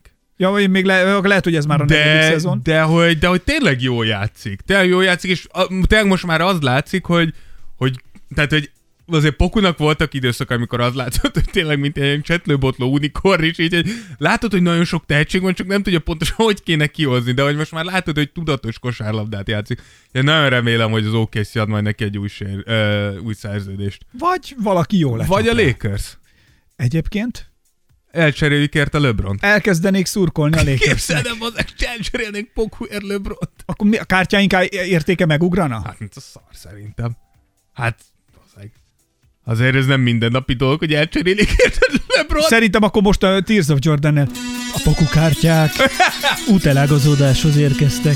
Mi lehet a történetük tovább? Erről mesélünk. Na, szóval Michael Porter Jr. hogy ennek ellenére azért komoly kérdőjelek vannak körülötte, hogy a védekezése valamennyit javult, de nagyon átlagon alul és nagyon inkonzisztens. Ugyanígy a dobás kiválasztása is nagyon frusztráló tud lenni, és labdát inkább örökölni lehet tőle, mint hogy ő magától elpasszolná. És a Nuggets ennek ellenére ugye bizalmat szavazott neki, 5 éves maximum szerződése van, így nem gondolnám, hogy hirtelen úgy elboltolnánk, de az is tény, hogy Jokicnak most jönnek a legjobb éve. Jokic most lesz 28. Tudjuk, hogy NBA játékosok 28-32 között mondjuk azt, hogy azok pörögnek, a legjobb évük. Hogyha a Nuggets komolyan gondolja azt, hogy itt egy bajnoki cím legalább egy azért kijárna Jokicnak. Hát egyébként akkor azért, valid. Igen, akkor azért Michael Porter Jr.-nak is meg kell találni most már tényleg stabilan a helyét. Mik azok a pozíciók, amik nekem vannak, mi az, ahol tovább rakom, hogy fogom a védekezésemet felhozni, és leginkább, hogy fogok egészséges és elérhető lenni a csapatomnak. Döntenie kell lassan. Válaszút elé érkezett, mi lehet az ő jövője, erről mesélj nekünk, Dávid. Én nem gondolom, hogy hirtelen elcserélik, de azt igenis gondolom, hogy ebben az évben meg kell mutatni azt, hogy stabilan lehet rá számítani, akár egy bajnokiséges csapatban. Menjetek békével, pihenjetek nyugodtan. Az Isten áldjon meg titeket. Na, akkor viszont érkezzen egy újabb történet, egy nagyon kedves történettel megyünk tovább. Egy úriember, aki elindult, mert a kis gömböccel nem akar többet otthon kokettálni, mert a kis gömböc leevett mindent a padlásról, megevett mindent a pincéből, és ő úgy döntött, hogy tojok én a kis gömböcre, elmegyek az NBA-be, kipróbálom magam, és pattogtatom a labdát. Úgy hívnak engem, hogy James Wiseman. Így van, James Wiseman. Mi legyen a James Wiseman története? Igen. James Wiseman a 2020-as draft második pikje. Hasonlítási alapja Chris Bosh volt, És Wiseman amúgy szerintem azért érdekes, mert hogy ő papíron pont abba a szituba érkezett, amiről beszéltünk, hogy kifejezetten jó szituba, mert ő ledraftolta őt egy Warriors tavaly, amivel gyakorlatilag... Hát nem egy Warriors, a Warriors. A Warriors, igen mert... akikhez... Akik... Megöllek. Akik talán az egyik legjobb kultúrájú Dávid, csapat. Dávid, kimegy ott? Hát egy Warriors. Egy Warrior. Na. Legjobb kultúrájú csapat, és pont abban az évben, mikor ledraftolták, akkor nem voltak olyan hatalmas elvárások, de közben igenis tudott tanulni egy Steph Curry-től, egy Draymond Green-től, és bocsánat, tavaly, ugye 2020-ban draftolták le. Tehát ez pont az az átmeneti év volt a Warriors bajnoki címe előtt, igen, amikor ott egy kicsit még kivártak. Arra emlékszem arra az időre. Így van. Akkor már mi csináltuk a Tears of Jordan-t. Már bőven. Hát, már mi mióta csináljuk. Nem emlékszem. Nekem az örökké valóságnak még tűnik. Még Pangea volt, mikor mi elkezdtük. Még nem váltak szét a kontinensek, mikor mi elkezdtük. Azt hittem, hogy a pandémia nem volt még. Nem. Egyébként nem volt. Még pandémia előtt kezdtük. Hát persze. Mi pandémiát is túlélte a Tears of Jordan. Hát hajszál híján, de... Nekem, amióta megy a Tears of Jordan, mi mindenem volt nekem már azóta. Igen. Vádli szakadás, Lyme-kór, nem tudom mi volt még. Covidot is elkaptam a szigeten. Amúgy covidosok mind a ketten voltunk. Igen. Ugye mindent túléltünk. Elképesztő. Hát reméljük, hogy így lesz majd most ezzel a drága jó Wisemannel is. Igen. Mert hogy ő is most válaszúthoz érkezett, ahogy azt itt mindjárt kiváló, nagyon szakértő Rózsa úr. Nagyon szakértő. Mi volt a poros úton? Mesélj, Dávid. Na. Igen, papíron maga a szerep, amit Steve Curryk elvártak volna tőle, nem tűnt ilyen megugorhatatlanak, főleg nem egy második picknek, hiszen Green mögött igaziból piszkos munkát kellett volna elvégeznie, főleg így védekező oldalon. Sepregetni. Igen, amiről a fizikai adottságai alapján úgy gondoltuk, hogy abszolút képes lehet. Ennek ellenére nem sikerült az edzői stáb bizalmát elnyerni, és azt kell mondjuk, hogy valahol érthető módon rengeteg hibát vétett, amit nem is tűrt el a csapat, így mindössze 39 meccsen kapott lehetőséget, majd meg is sérült, és az egész tavalyi évet ki kellett hagyni. Annyira beszéltünk már erről egyébként, amikor érzed, hogy nem bíznak benned, vagy nem megy olyan jól, sokkal könnyebben megsérülsz. Egyrészt, hogy egyszerűen ilyen... annyival több hibát fogsz ráhalmozni. Igen, meg menekülő útvonalad lesz az, hogy oké, akkor inkább megsérülök. Ezt most nem mondom, hogy direkt... Mentálisan van benned egy ilyen abszolút... Nem direkt csinálja, de egyszerűen a tested valahogy mégiscsak nem úgy figyel. Ez ugyanaz, mint amikor úgy mész ki, hogy félsz, hogy megsérülsz. Szinte tudja, hogy meg fogsz sérülni. Ja. Tehát egyszerűen behúzod ezeket. Igen, abszolút. Szóval szegénynek ez is biztos, hogy ez így nehéz. Teljesen más, amikor érzed, hogy na, bíznak benned, nyomjad öreg, segítünk, melletted állunk. Ez egy teljesen más mentalitás. Így, egy kis piri. Így. Egy kis piri percek. Hát, mindjárt valami zenét rányomsz. Gondolkodjunk el ezen. Nyugodjunk meg. A spiritualitás mindannyiunk életében nagyon fontos. Az enyémben nem. Dehogy nem. Én csak fahéjas csigázok. Fahéjas csigával körülpástyázzuk a Dávidot. Nem tudom, láttátok-e, mikor a tavakban vagy a folyópartokon kövekből magas hegyeket építenek, egymásra rakosgatják a köveket. Dávid ilyenekből ül otthon csak kakaós csigával. Körberakott kakaós csiga halmokban. Finom fahéj illat leng bennünket körbe, miközben James Wisemanről beszélgetünk. Így van.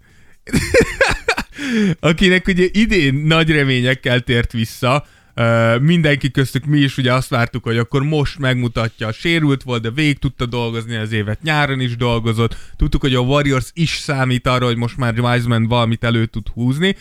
Ez finoman szólva nem jött be, 14 meccsből 11-en kapott lehetőséget az idei szezonban, és végül a Golden State úgy döntött, hogy jobb, hogyha leküldik őt még a G-ligába gyakorolni, ami azért egy 1/2-es picknél nagyon, nagyon ritka, hogy így a harmadik évedben beraknak kezdőként, és akkor azt mondják, hogy vissza a G-ligába. Nem lehet, ezt mentálisan hogy lehet feldolgozni?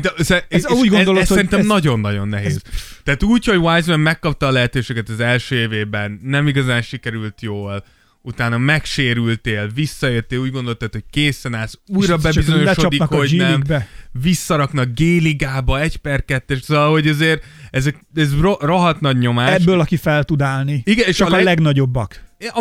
Amúgy ez tényleg kell, egy olyan mentális, nem tudom, olyan mentális erő kell azért, hogy ebből újra felépítsd magad. Mint hogyha mondjuk egy rádiós karriert így eldobsz, nem megy, és például, csak fölállsz podcastben. És azt mondod, hogy de én felépítek egy Tears of Jordant. Dur. És kiderül, hogy ez nem is G-League, hanem ez a bajnokság. Mit szólsz? Így kifordul a történet. Azért ez a nem való. Mindegy. Nehéz ez. Hát én úgy adom, hogy már rádiók nézegetik ezt a hallgatottságot. Hát, irigykednek. Irigykednek, az biztos. Ez biztos. Hát ez ilyen, mikor 4 millió ember hallgat. Hát, na mindegy. Nyugodjunk meg.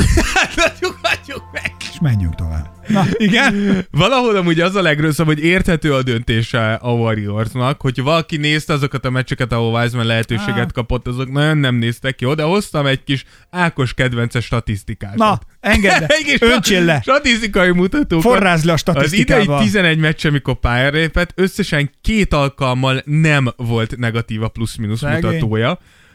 De ami még ellen is nagyobb gond, hogy a Warriors mint csapat, mind támadásban, mind védekezésben szignifikánsan rosszabb. Minek használsz olyan szavakat? Ez nem tudom, miért írtam bele. Sokkal rosszabb, mint Wisemannel a padon. Itt megemlíthetjük, hogy ez van egy nagyon menő statisztikai mutató, ezt gondoltam, hogy beemelem. Az a neve, hogy Raptor mutató. ez a neve. Nem mondom el, hogy minek a rövidítés, egyrészt mert nem jegyeztem meg, másrészt meg tök egyszerű, hát a ragadozó. Ragadozó faktor, nem? Igen. Hát a raptorokat a Jurassic Parkban is tartották. Így van. Ez a Raptor, ez egy ilyen, úgymond egy előre haladott plusz-minusz mutató. Dióhéjban azt mutatja meg, hogy egy játékos mennyi pontot hoz támadásban, és mennyi pontot úgymond ment meg védekezésben 100 pozícióként egy abszolút átlag NBA játékoshoz képest. Ez a mutató alapján Wiseman a legrosszabb játékos az egész ligában, az a közül a 250 játékos közül, aki elég percet játszott ahhoz, hogy egyáltalán ki lehessen ezt számolni. Tehát, hogy ő a legrosszabb. Robust Algorithm Player Tracking On-Off Ratings. Így van. Na, ez a Raptor mutató. És ez nem lenne elég, akkor a játékos, akire a legrosszabb hatással van az, hogyha Wiseman a pályán van, az maga Steph Curry, akinek a net ratingje 32 ponttal esik, plusz 12,5-ről mínusz 19,5. Hát mert Wiseman megoldja. Na, de amúgy nézegettem ilyen klippeket, és mert ugye, hogyha megnézed, hogyha őszintén vagyunk, Curry egy elképesztő játékos. De már a fizikai adottsága és a pozíciója miatt is Currynek nagyon kellnek olyan játékosok, akik jó zárásokat adnak, helyet tudnak neki kreálni, tudnak neki valahol segíteni abba, hogy ne csak úgymond izomból kelljen megoldani egy-egy ilyen pozíciót, és ebben Wiseman szörnyű. Ami pedig már tényleg az érthetetlen kategória Wisemannél az, hogy ez a csapat, mert azt gondolhatnád, hogy jó, semmit nem csinál jól, de 213 cm-es center legalább jól pattanózik. A Warriors rosszabbul pattanózik, mind támadó, mind védő oldalon, mikor Wiseman a pályán van, és emellé 8,8 faltot üt 100 pozíciónként, ami egy falttal több, mint a rookie évében. Hát, hogy a legtöbb fiatal játékos azt mondani, hogy itt szenved, de mondjuk van ez az 1-2 terület, ahol viszont látjuk, hogy jó lesz ez, csak hát a többit is. A Wisemannél egyelőre az a baj, hogy nincs. Tehát, hogy nem tudsz olyan területet mutatni, ahol James Wiseman így, nem azt mondom, hogy kimagasló, de jó. Nincsen ilyen, és ezért gondolom, hogy Wiseman azért egy elég komoly válaszút előtt áll, mert hogy a Warriors az, ahogy ugye nyert egy bajnoki címet, bebizonyította úgymond nem csak a világnak, de saját maguknak is, hogy ezt a bajnoki ablakot, amíg még Steph, Clay és Draymond bajnoki címeket tud hozni, ezt érdemes lehet nyújtani még, és tovább életben tartani. Ehhez viszont olyan játékosokra is van szükségük, és az a terv, hogy a fiatal játékosok, akik az a 2 év alatt, mikor azért rossz volt a Warriors, bejöttek. Hát igen, építkeztek. Hát rossz volt. A Warriors rossz volt abban. 2 éves tényleg. Sérülések is benne voltak, nyilván tudatosság is. Hát akkor volt a kézsérülése Currynek. Clay, Curry is, Draymond is, mindenki sérült. Tehát nem azt mondom, hogy direkt, de hogy nyilván kihasználták, hogy fiatal játékosokat fel tudják tölteni. Milyen okosak voltak akkor. Abszolút, csak hogy most nagyon látszik, hogy ez egyik... Mi magyarok, nem az EU-s pénzek felhasználásánál. Igen, majdnem. Okosak csak voltunk. Mi fordítva csináltuk. Igen, milyen jó, hogy tehát most... mi előre elköltöttük, és igen. Most nincs. Milyen jó, hogy ők tényleg arra költötték, hát igen. Hogy majd egyszer jó legyen. Igen. Nekünk viszont most van egy csomó stadionunk, de cserébe a napelemeket le kellett kapcsolni a hálózatról, mert azt úgy nem fejlesztettük. Jó, hát most nem lehet mindent egyszerre. Nem? Minek az a sok szar napelem? Nem? Hát de miért kell? Minek? Neked van. Nekem nincs. Hát minek? Akkor miért ugatsz? És élek, igaz. És élek! Legyen gáz, meg atom. A többi nem számít, atom. Nem? Igen, de hogy tényleg, hogy a Warriors tervében azért egy második pick James Wiseman fontos volt. Fontos volt ebben a tervben, és az, hogy ennyire nem működik James Wiseman, szerintem könnyen lehet, hogy azt fogja mondani a Warriors, hogy nézd, fiatal nagyon még, most azért még elég komoly értéket kaphatunk érte. Ez lett volna a kérdésem egyébként, hogy mi lehet egy ilyen játékosnak a további sorsa? Mekkora bukó egy játékos ilyenkor? Hát, mivel annyira fiatal még, szerintem még nem bukó. Tehát, hogy de még el is kaphatja a fonalat. Persze, azt akartam mondani, hogyha most azt mondod, hogy... Mert tehetségesnek tehetséges. Hát én most, és most ezt nem izébe onnan... De nem, miért elszállt a mojója? Hát valami... én azt mondom, hogy James Mazen jelenleg papíron tehetséges. Egyelőre nem láttuk pontosan, hogy pályán ez elő tud eljönni, de simán lehet az, amit beszéltünk az elején, hogy James Wisemannek pont nem ez a környezet az, ami segít. Tehát lehet, hogy James Wisemannek pont egy olyan környezet kéne, ahol azt mondják, hogy öreg, itt van 30 perc játék, ez alatt 70 hibát el fogsz követni, de nem baj.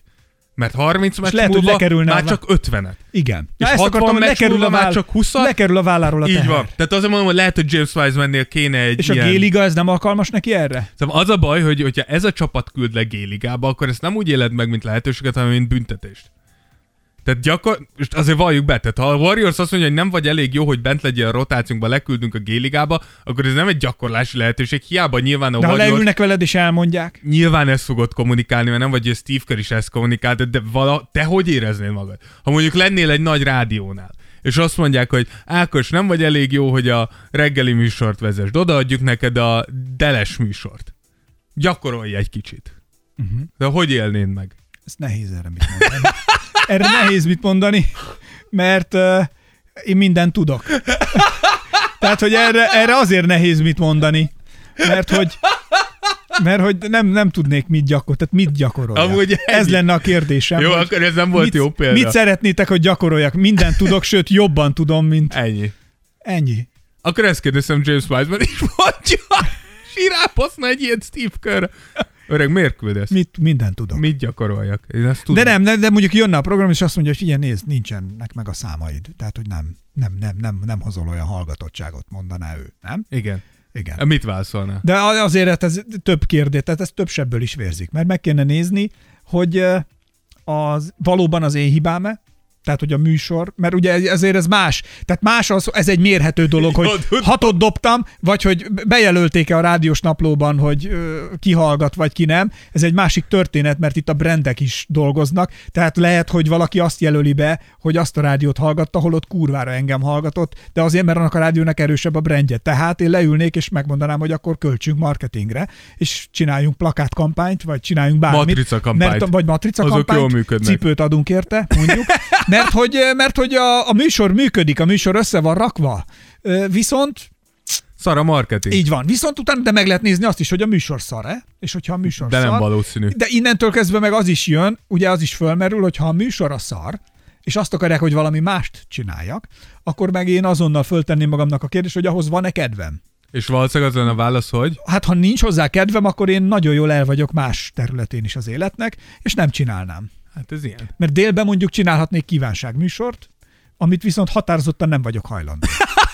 Tehát az kurva élet, hogy az biztos, hogy nem. Hát azt a pénzösszeget még nem gyűjtötte össze rád. De miért van? Na az büntetés. Az büntetés. Hát az összes hogy az egész, minden kívánságműsor kamu. Hát az full kamu. Ott nincs olyan, hogy valóban azt kapod, amit kérsz. Meg egyáltalán ennek lejárt az ideje. Tehát minek csinálunk 2022 év végén már, vagy 23 kívánságműsort? Minek? Meghallgatnék egy nem tudom milyen számot, az meg ott a telefonot hallgass meg. YouTube-ra, nem? Hát ennyi. Tehát, hogy teljesen, tehát erre nem lennék hajlandó. Erre nem, tehát én az életre tudom, hogy limitált időt vagyok itt, nem pazarolnám erre az időmet. Az hétszentség.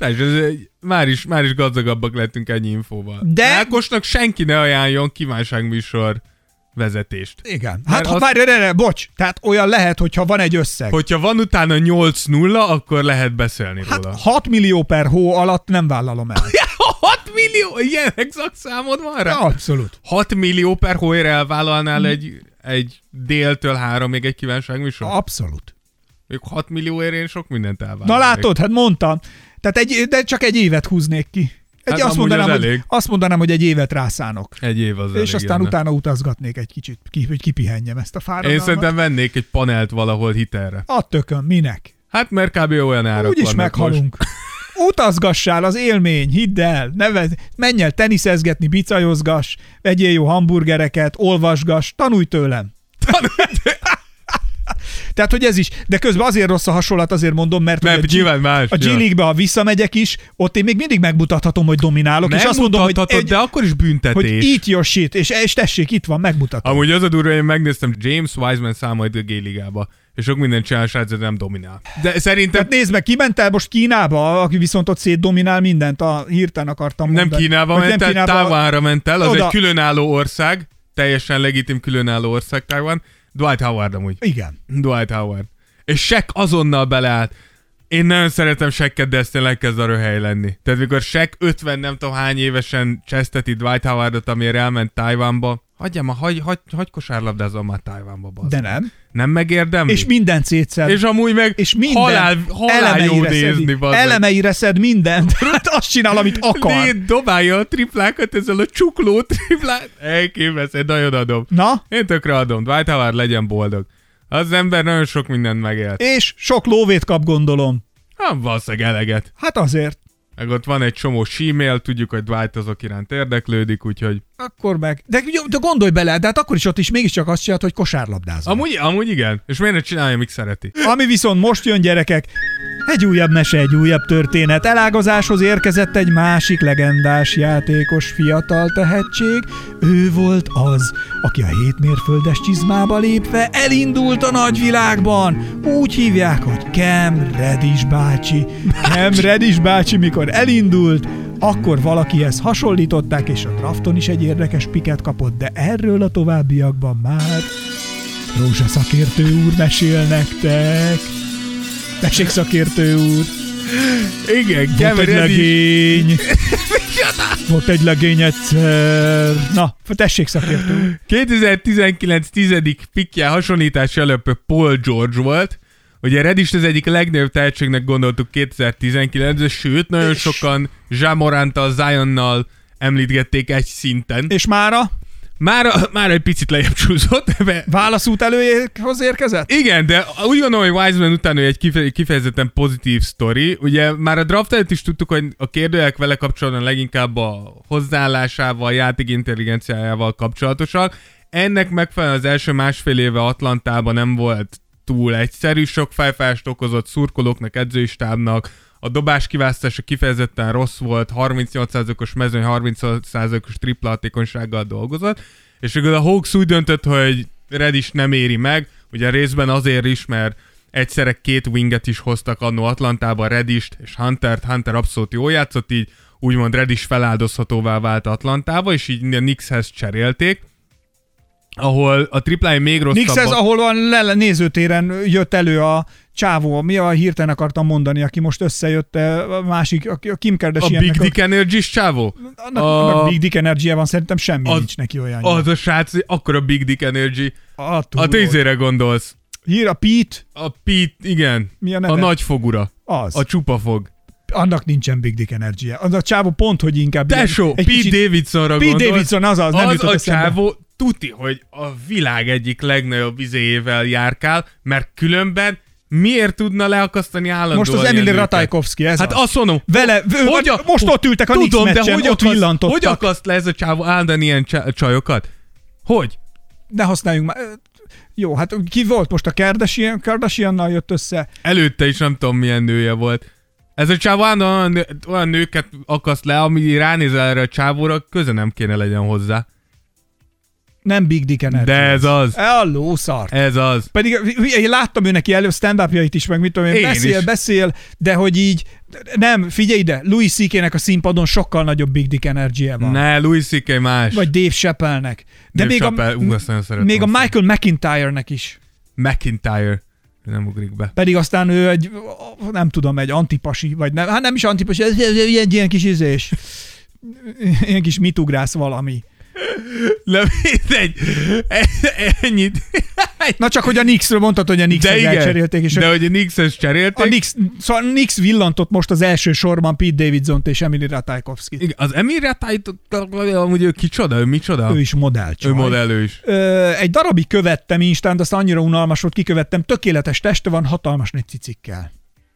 End of the story. Ennyi? Kész.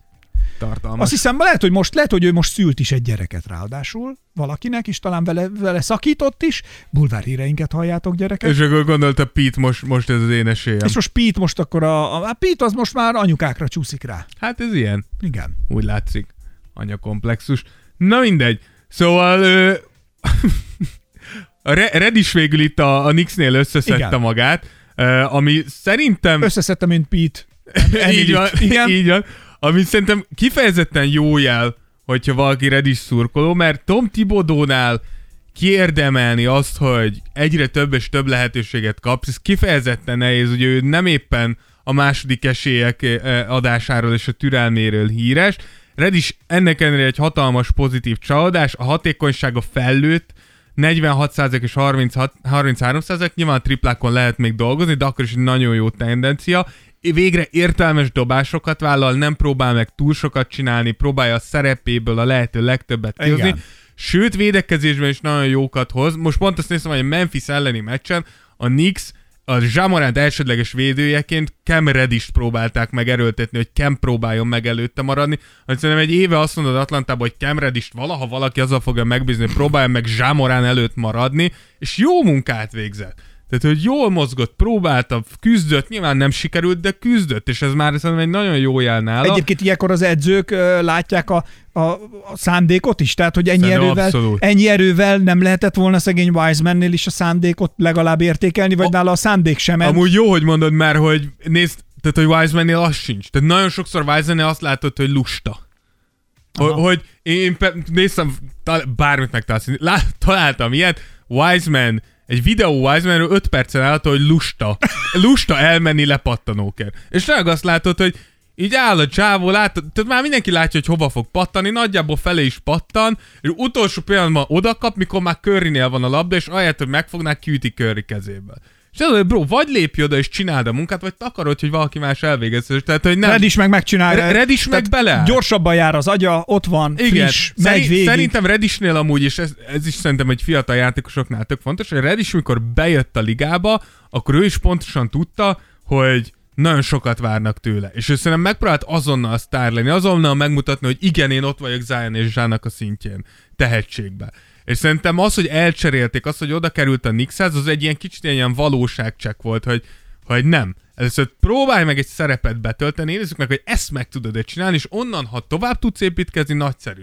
Ha nem, akkor ez vagy te. És szerintem ennyi történt. És amúgy lehet, hogy Wiseman-nél is valami ilyesmi van a fejbe, hogy nyilván az, hogy is erről beszéltünk egy csomószor, hogy kiválasztanak első 3, 4, 5, 6 pikként, akkor az valahol egy ilyen sztár nyomást helyez rád. Ez igaz. Mert hogy azért mégiscsak egy nagyon komoly pikket rád lőttek, és szerintem tök nehéz lehet fiatal játékosként azt is valahogy menedzselni, hogy nem leszel rögtön sztár, valószínűleg ez nem fog megtörténni, és ne foglalkozz azzal, hogy van ez a külső nyomás, hogy te egy negyedik pikk vagy, egy második pikk vagy. Hanem csak a saját tempódba szépen építsd fel a saját karrieredet. Szerintem ez nehéz, és Reddishnek valahol pont ezt szerintem ez a csere segített, és ezért mondtam, hogy lehet, hogy Wiseman-nél is egy csere ezt az egészet. Ha nem is megoldaná, de előrefelé lendíteni. Nem lehet, hogy Caruso-nak is ilyen szépen épült a karrierje? Vagy ő is így lépkedett előre? Szerintem Caruso-nál igen, de pont az ellenkezője. Mert hogy Caruso szerintem az elején úgy gondolta, hogy én úgyse leszek sztár, meg senki komoly, én csak az piszkos munkát elvégzem. A lépcsőfokok ugyanúgy jöttek igen, neki csak is. Hogy pont fordítva, ugye, mert hogy ő úgy volt vele, hogy mindegy, úgyse lesz komoly sztár. Mondjuk sztárnak valóban nem gondolták, de hogy most arra éred, de a folyamat, amit vársz, az ugyanaz. Az ugyanaz, igen. Igen. De gyakorlatilag Caruso szerintem most már, jó, nem mondom, hogy sztár. Hát mint azért, na. Sztár, de hogy mondjam. Azért fidd el, a fejpántok fogynak. Játéktudásban nem sztár, mint jó. Liga szinten nyilván sztár, mert imádják az emberek, de hogy igenis elképesztő, hogy milyen fejlődése ment végre na, csak a játéka. Hogy ő nagy, igen, tehát ő abszolút. Ő egy nagy utat járt be. Abszolút. Igen, csak hogy szerintem Caruso... Jó, rajta nem volt az a teher, mondjuk. Igen, mert Caruso rögtön az elején megkapta a pofon, gyakorlatilag az, hogy nem draftolták le. Tehát, hogy Caruso azt gondolta, hogy helyen van a ligában, és azt mondták, hogy nincs. És Caruso-nak ott azon el kell dönteni, hogy mi lesz a következő megközelítésem. És ő tök okosan azt választotta, hogy jó, akkor piszkos munka, és ilyen játékosok mindig kelleni fognak. De jó lett volna, ha Dávid Cornél is ezt választja. Szerintem Dávid Cornélnak nem is ez kellett volna, Dávid Cornélnak csak egy másik... Tovább ott maradni? Igen. Tehát, hogy neki egy másik évben kellett volna kikerülni. De Sam Cornell mindent jól csinált. Nem, az csak, hogy nem állt. De azért ő maga is elmondta, ha jól emlékszem, hogy azért neki nagyon honvágya volt, nem érezted nagyon jól magát. Amit és haza kellett. És emiatt is volt, hiányzott a barátnője. Nem jól emlékszem. Ez is meg lehet érteni. Abszolút, nem ezt mondtam, hogy nem értem meg. Tehát tudod a legjobban, hogy ez mekkora egy kultúrsok lehetett a 90-es évek Magyarországából átmenni Amerikába. Ez kérdés. Tehát, hogy én nem tudom elképzelni, de szerintem ez nem tudom, hogy talált bármit, ami hasonló volt itthonhoz. Egyedüli magyarként. Jó, hát magyarként. Tehát szerintem de itt a közel távol nem volt magyar. A környékről voltak. Környékről. Sztárok, nem? Tehát, hogy most az... Hát jó, de azért ez nem ugyanaz. Egy újabb történettel rukkolunk elő, gyerekek. Egy újabb mese, egy újabb kaland indul el most itt nálunk. A lány, aki elment a királyhoz, vitt is ajándékot, meg nem is... Nem is tudom, jött is, meg nem is, fel is volt öltözve, meg nem is. Volt egy ilyen mese. Úgy hívták őt, hogy Rui Hachimura. Arra kérem a szakértő urat, hogy mesélj el, mi minden történt a királyi udvarban ezzel, a ruhátlan Ruival. Ruhátlan Rui. Igen. Mi az ő története? Hogy érkezett most ő útelágazáshoz karrierében? Igen, Rui a 2019-es draft 9. pikje, hasonlítás alap egy ilyen Carmelo Anthony light volt, szóval hogy azért nem Carmelo Anthony, de hogy valami olyasmit vártak volna tőle. Ugye a 4. évében van a japán játékos, és a fejlődésébe finoman szólva se ideális eddig. Ugye, amikor megérkezett a ligába Rui, akkor azt gondoltuk, hogy a fizikai adottságai alapján abszolút kivételes játékos lehet, akinek nyilván folyamatosan fejlődni fog a játéka az NBA-ben. Védő oldalon úgy gondoltuk, hogy szinte azonnal egy meghatározó szerepe lehet a Washingtonban, hiszen papíron megfelel annak a modern NBA wing védőnek, aki több pozíciót is le tud védekezni, miközben támadásban azt tudtuk, hogy a triplái nem lesznek a legerősebbek az elején, de hogy azért azt gondoltuk, hogy idővel ugye mind a három szinten, tehát triplán, középtávolin és festékből is veszélyes lehet. Ehhez képest Rui nem igazán halad így. Tudjuk, hogy megszenvedett ő is a saját problémáival, ugye tavaly 39 meccset hagyott ki mentális egészségre hivatkozva, amit mai napig nem tudunk, hogy pontosan mi történt, csak hogy nem csatlakozott a csapathoz 39 meccsen át, mert hogy úgy érezte, hogy nem áll készen rá. Hát nézd, ez a teniszezőknél is volt a Naomi. Na, igen. Nem jut eszembe mi. De ő igen. Igen. Na, Osaka. Igen. Szóval, de ettől függetlenül az NBA egy üzlet, és nyilván a Wizards, hogyha már egy top 10-es pickről van szó, akkor többet fog várni tőle. Tavaly amúgy megugrottak a triplái 32-ről 44%-ra, és ugyancsak 3 kísérlete volt, ami azért nem egetverő, de egy biztatójá volt. Idén ebből semmi nem látszik, újra 33%-kal tüzel, és most már csak 2 kísérlettel meccsénként. Sokat vártunk attól, hogy a passzjátéka fejlődik, de ez megint valami, ami teljesen elmaradt. Rookie évében 2 asszisztot átlagolt, ezt a 4. évre sikerült feltornáznia 1-re. Tehát, hogy inkább visszafelé lépegetünk. Ami pedig a védekezését illeti, amiről azt gondoltuk, hogy ez abszolút az alapja lesz a játékának, és leggyorsabban tud majd ebből kamatoztatni NBA-ben. Nagyon inkonzisztens, és nem tudni pontosan, hogy mi a terv Washingtonban, hiszen hogy a Bradley Beal megkapta a hosszabbítását, de a Washington komolyan gondolja azt, hogy valamit el is akarnak érni Bradley Beal-lel, akkor azért bőven van itt még mit alakítani, és Rui szerintem könnyen lehet az egyik áldozata ennek az alakításnak. Ne felejtsük el, hogy közben érkezett a csapathoz Kyle Kuzma, aki gyakorlatilag 1-1 azt hozza, amit Ruitól vártak. Ott van Deni Avdija, aki szintén azért vannak hiányosságai, de sokkal nagyobbakat tudott előrelépni eddig, mint Rui. Könnyen lehet, hogy Hachimurának Washingtonban nem sokáig lesz maradása, mert nem úgy néz ki, mint aki megtalálta a helyét és a játékát a ligában eddig. Nagyon drukkolunk neki, szurkolunk annak, hogy minden jól jöjjön létre is, vagy minden jól alakuljon, és a meséje vége úgy végződjön, hogy boldogan éltek, amíg meg nem haltak. Kedves gyerekek, egy új mesét kellene az útjára indítanunk. Azonnal váltunk. Új mesék következnek egymás után, mert hogy volt egyszer egy mindent járó malmocska. Amikor a mindent járó malmocska úgy döntött, hogy ő most ki fog áradni sok-sok szépség ajándék, és ennivaló jön belőle, akkor ott volt mindig egy legény. Ez a legény pedig Nagyon finom dolgokat evett ebből. Úgy hívják, hogy De'Aaron Fox.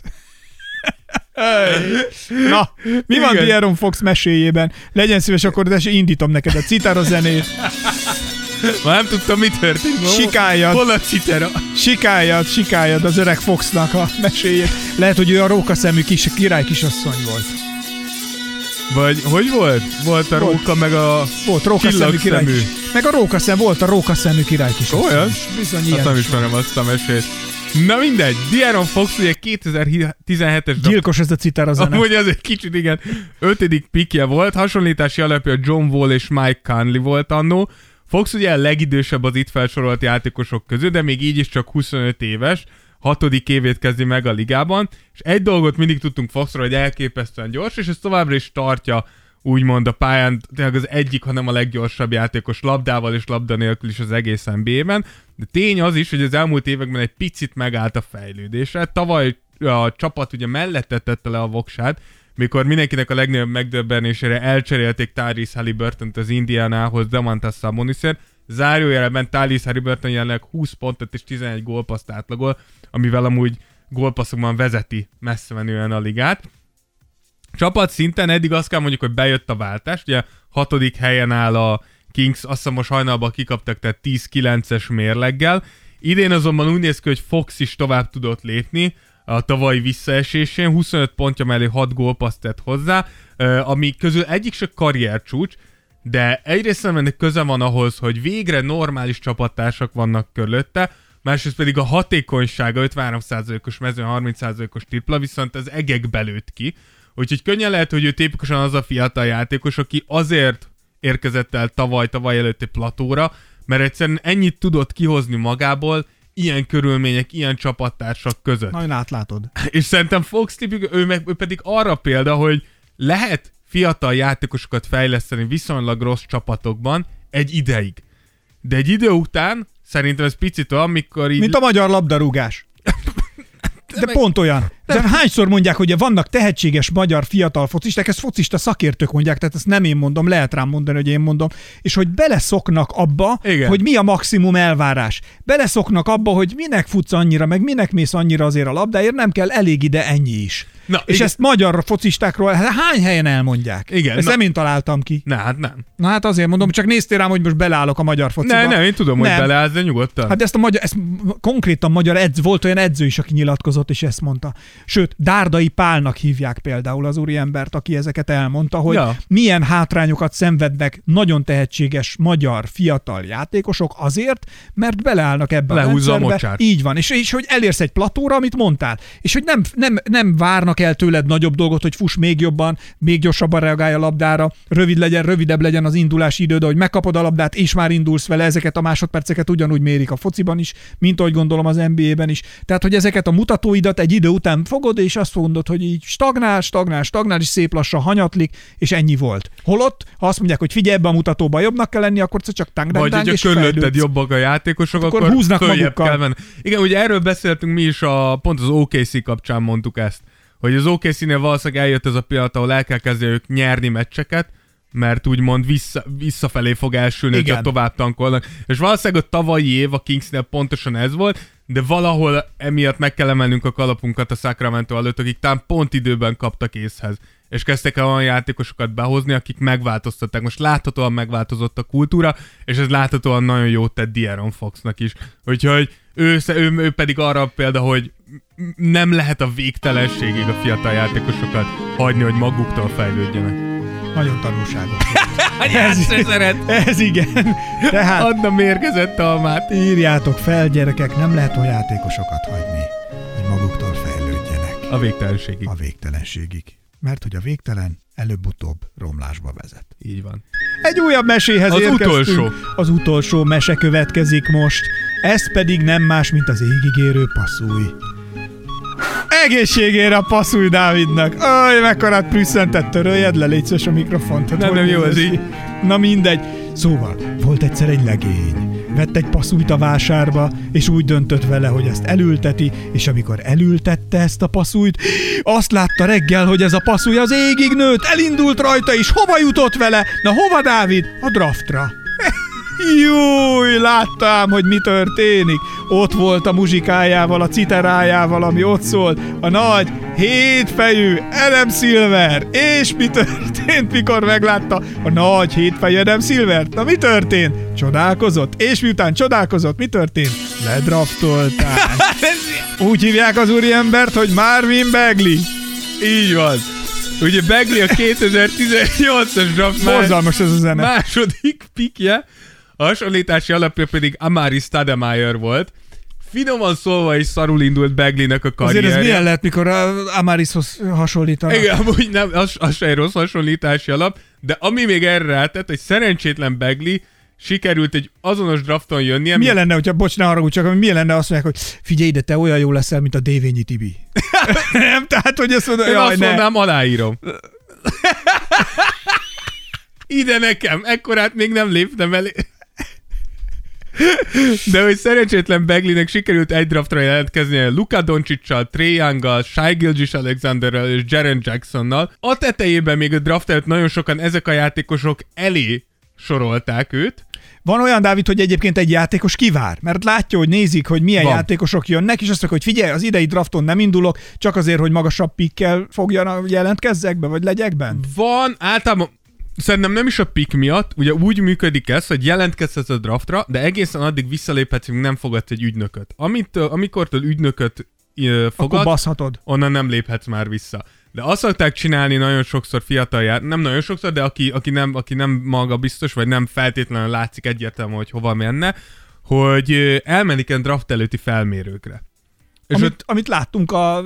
Így van. Hogy hívják be, az Netflixes filmbe is. Így van. Mi volt? A hirtelen akartam mondani a Bo Cruz kalandjával. Nem a Hustle volt.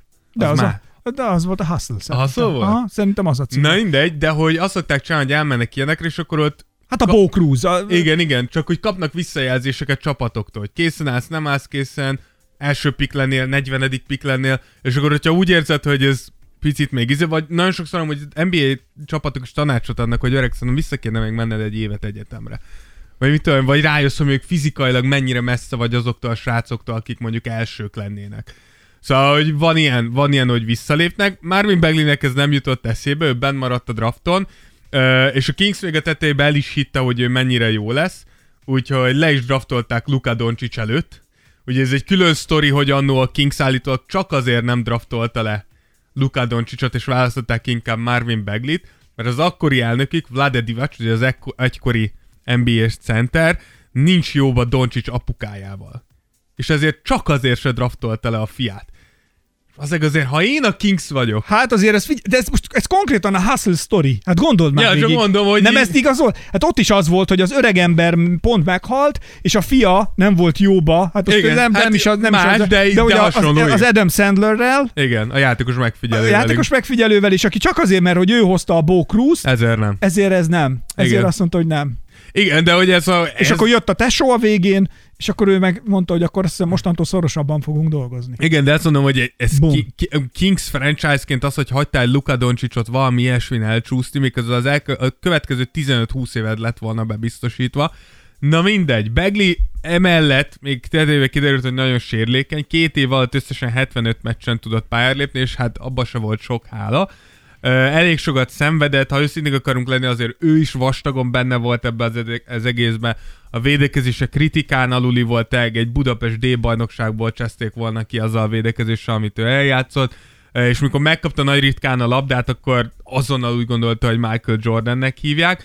A Kings 2,5 évig volt vele türelmes, vagy hát tűrte el, amit csinált. Tavaly feladták, és elcserélték a Pistonshoz. Itt Bagley valószínűleg annak is köszönhetően úgymond lekerült róla pont ez a nyomás, amiről beszélünk, hogy második pick volt, tehát Doncsics előtt választottak ki. Itt ugye nyilván, hogy rád pazaroltak egy picket, ez lekerült róla, ez már egy új csapat, itt senki nem így tekint rád, hanem gyakorlatilag egy ilyen újrahasznosított projekt vagy, akiből vagy lesz valami, vagy nem.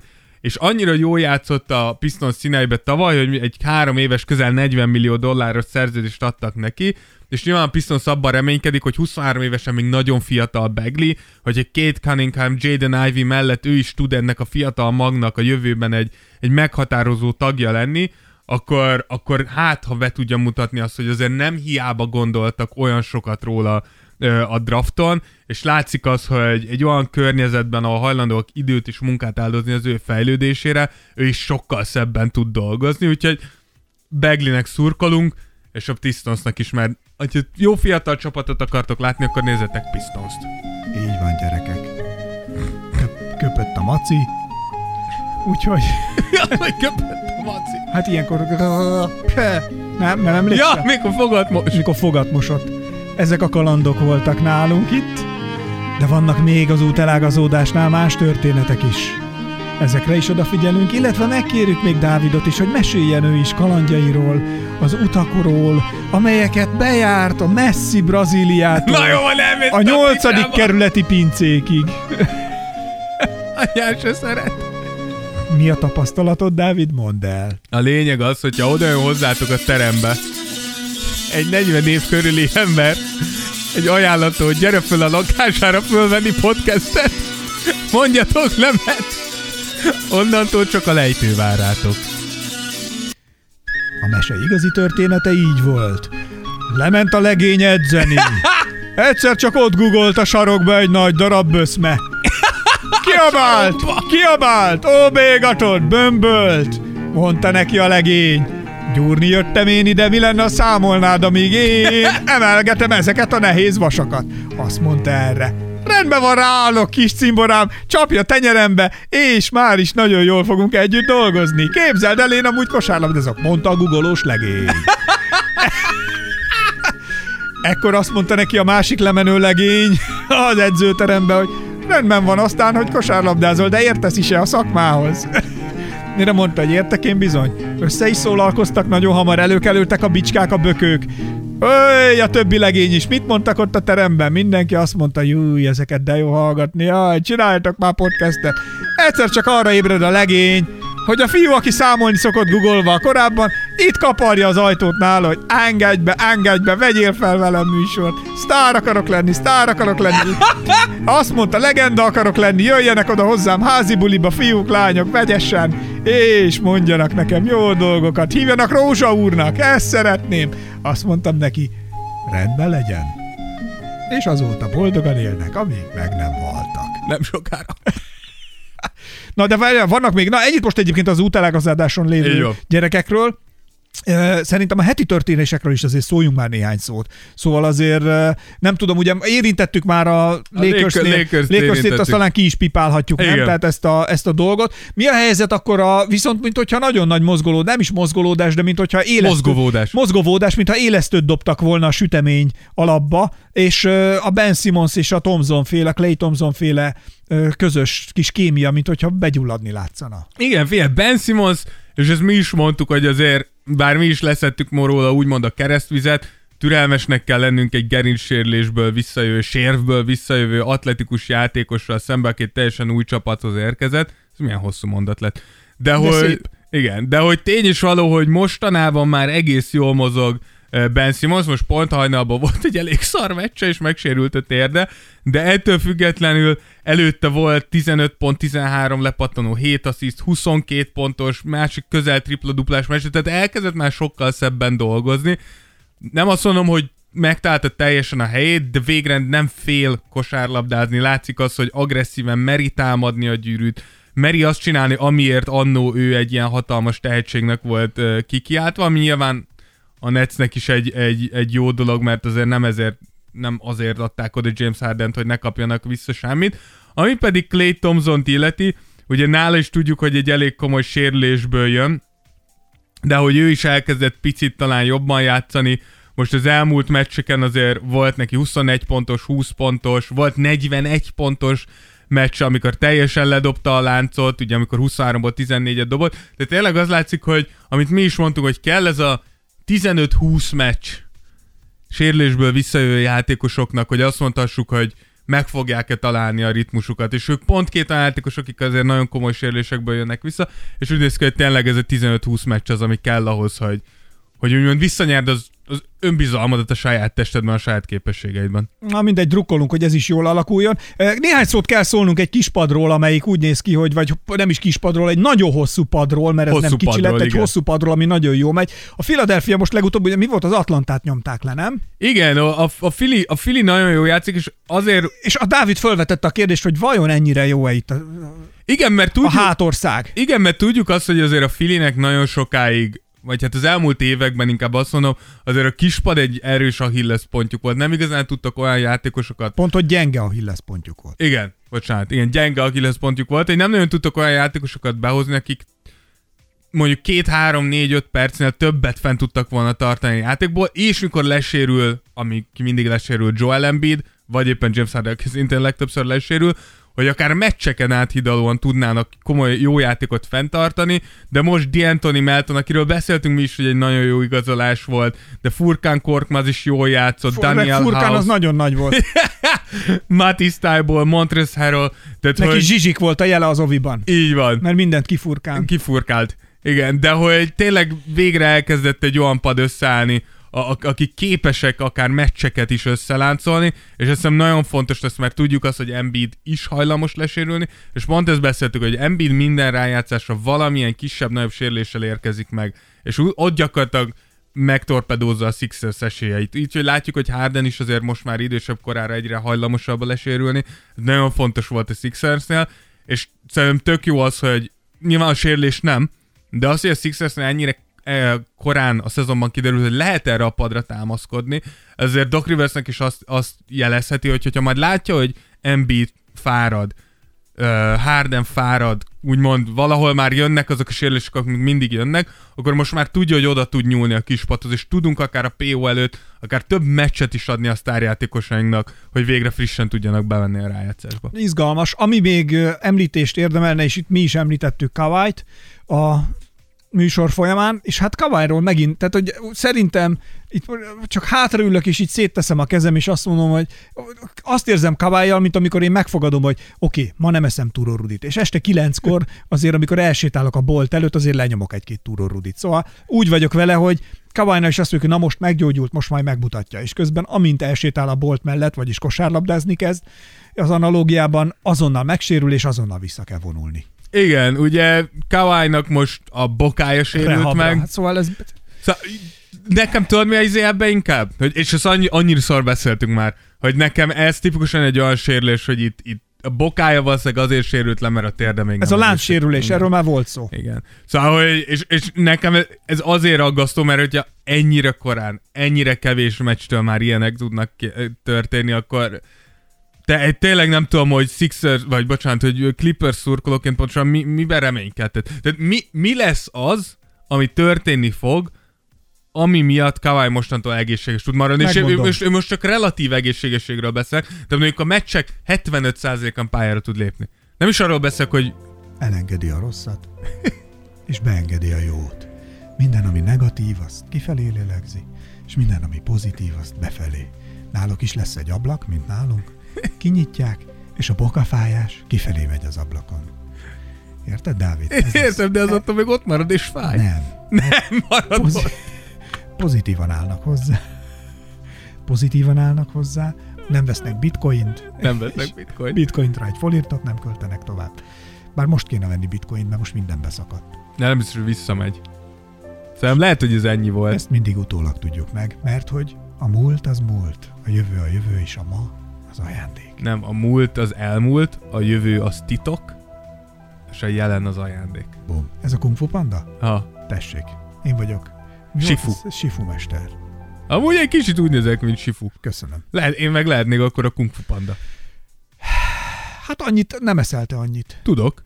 Vagy ezen nem mondani, a panda nem eszik annyit. Na, ezt akartam mondani. Ezen nem újjon. A panda nem eszik annyit, teljesen rosszul mondtam. Nem. Azt akartam mondani, hogy a panda nem eszik annyit. Pandák sokat esznek. A pandák kinyírnak, mint a szar. Erről olvastam, nagyon sok halálesetet okoznak a pandák. Megtámadják az embereket. Figyelj, tudod, mekkora foga van egy pandának? Ekkora. A pandák? A pandák. Tehát ezek lusták az, hogy megmozduljanak. A pandák, egy csomó, ott is vannak, írd be izére a YouTube-ra, hogy Raging Panda. Jó, hát minden állat tud dühös lenni. Tessék. Tudod, mit nézd meg inkább? Nem. A red pandát. Azok nagyon aranyosak. Mi? Red panda. Azok a legaranyosabb állatok a világon. És hogyha megijesztik őket, akkor hanyat esnek. Nagyon édesek. Jaj, tudom, ezek olyanok, mint egy ilyen nyest, vagy nem tudom mi, egy ilyen... Nem, az mókus. Piros panda. Mennyire aranyos, bro? Ja, nézem, hogy így ízelnek, így most itt vagyok, nézem. Fölteszi a kezét és eldől. Mekkora nyomorult, szerencsétlen állat. Melyik az az állat, amit hogyha megijesztesz, akkor így megmerevedik? Én.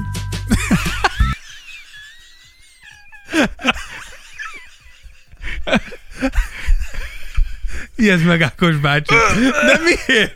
Mert megmerevedik. Én nem akarom, hogy Ákos bácsi merev legyen. Mi a stupor? I'm petrified. Stupor. Protego. Az mit csinál a protego? Véd. Az véd? Protect. Protego. Hát azt gondoltam a Protectre, de hogy itt nem tudom, hogy hát ez valami... A stuport ki tudja védeni a Protego. Simán? Az igen? Az kivédi, igen. Ezt nem tudtam, hogy ez ennyire elég jó a Protego. Igen? Uh-huh. De én egyet használok csak. Avadakedabra. Hát akkor véged. Ugye egy Expecto Patronum egy Avadakedabra ellen nem sokra megy. Tehát megöllek. Kizárt. A patronus bűbáj csak... Te olyan varázsló vagy, mint amilyen kosárlabdázó a kavály. Sérült.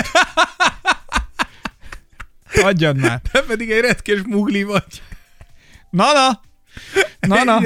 Eddig ahányszor elővettem a varázspálcát. Mindig merevedett valaki. Mindig volt egy kis petrified. Nagyon jó, érdemes megnézni. Van egy Jonathan Ross nevű úriember, egy brit. Ismerem. Végre valakit. Egy brit, humorista. Hát humorista, de hát van egy showműsora van.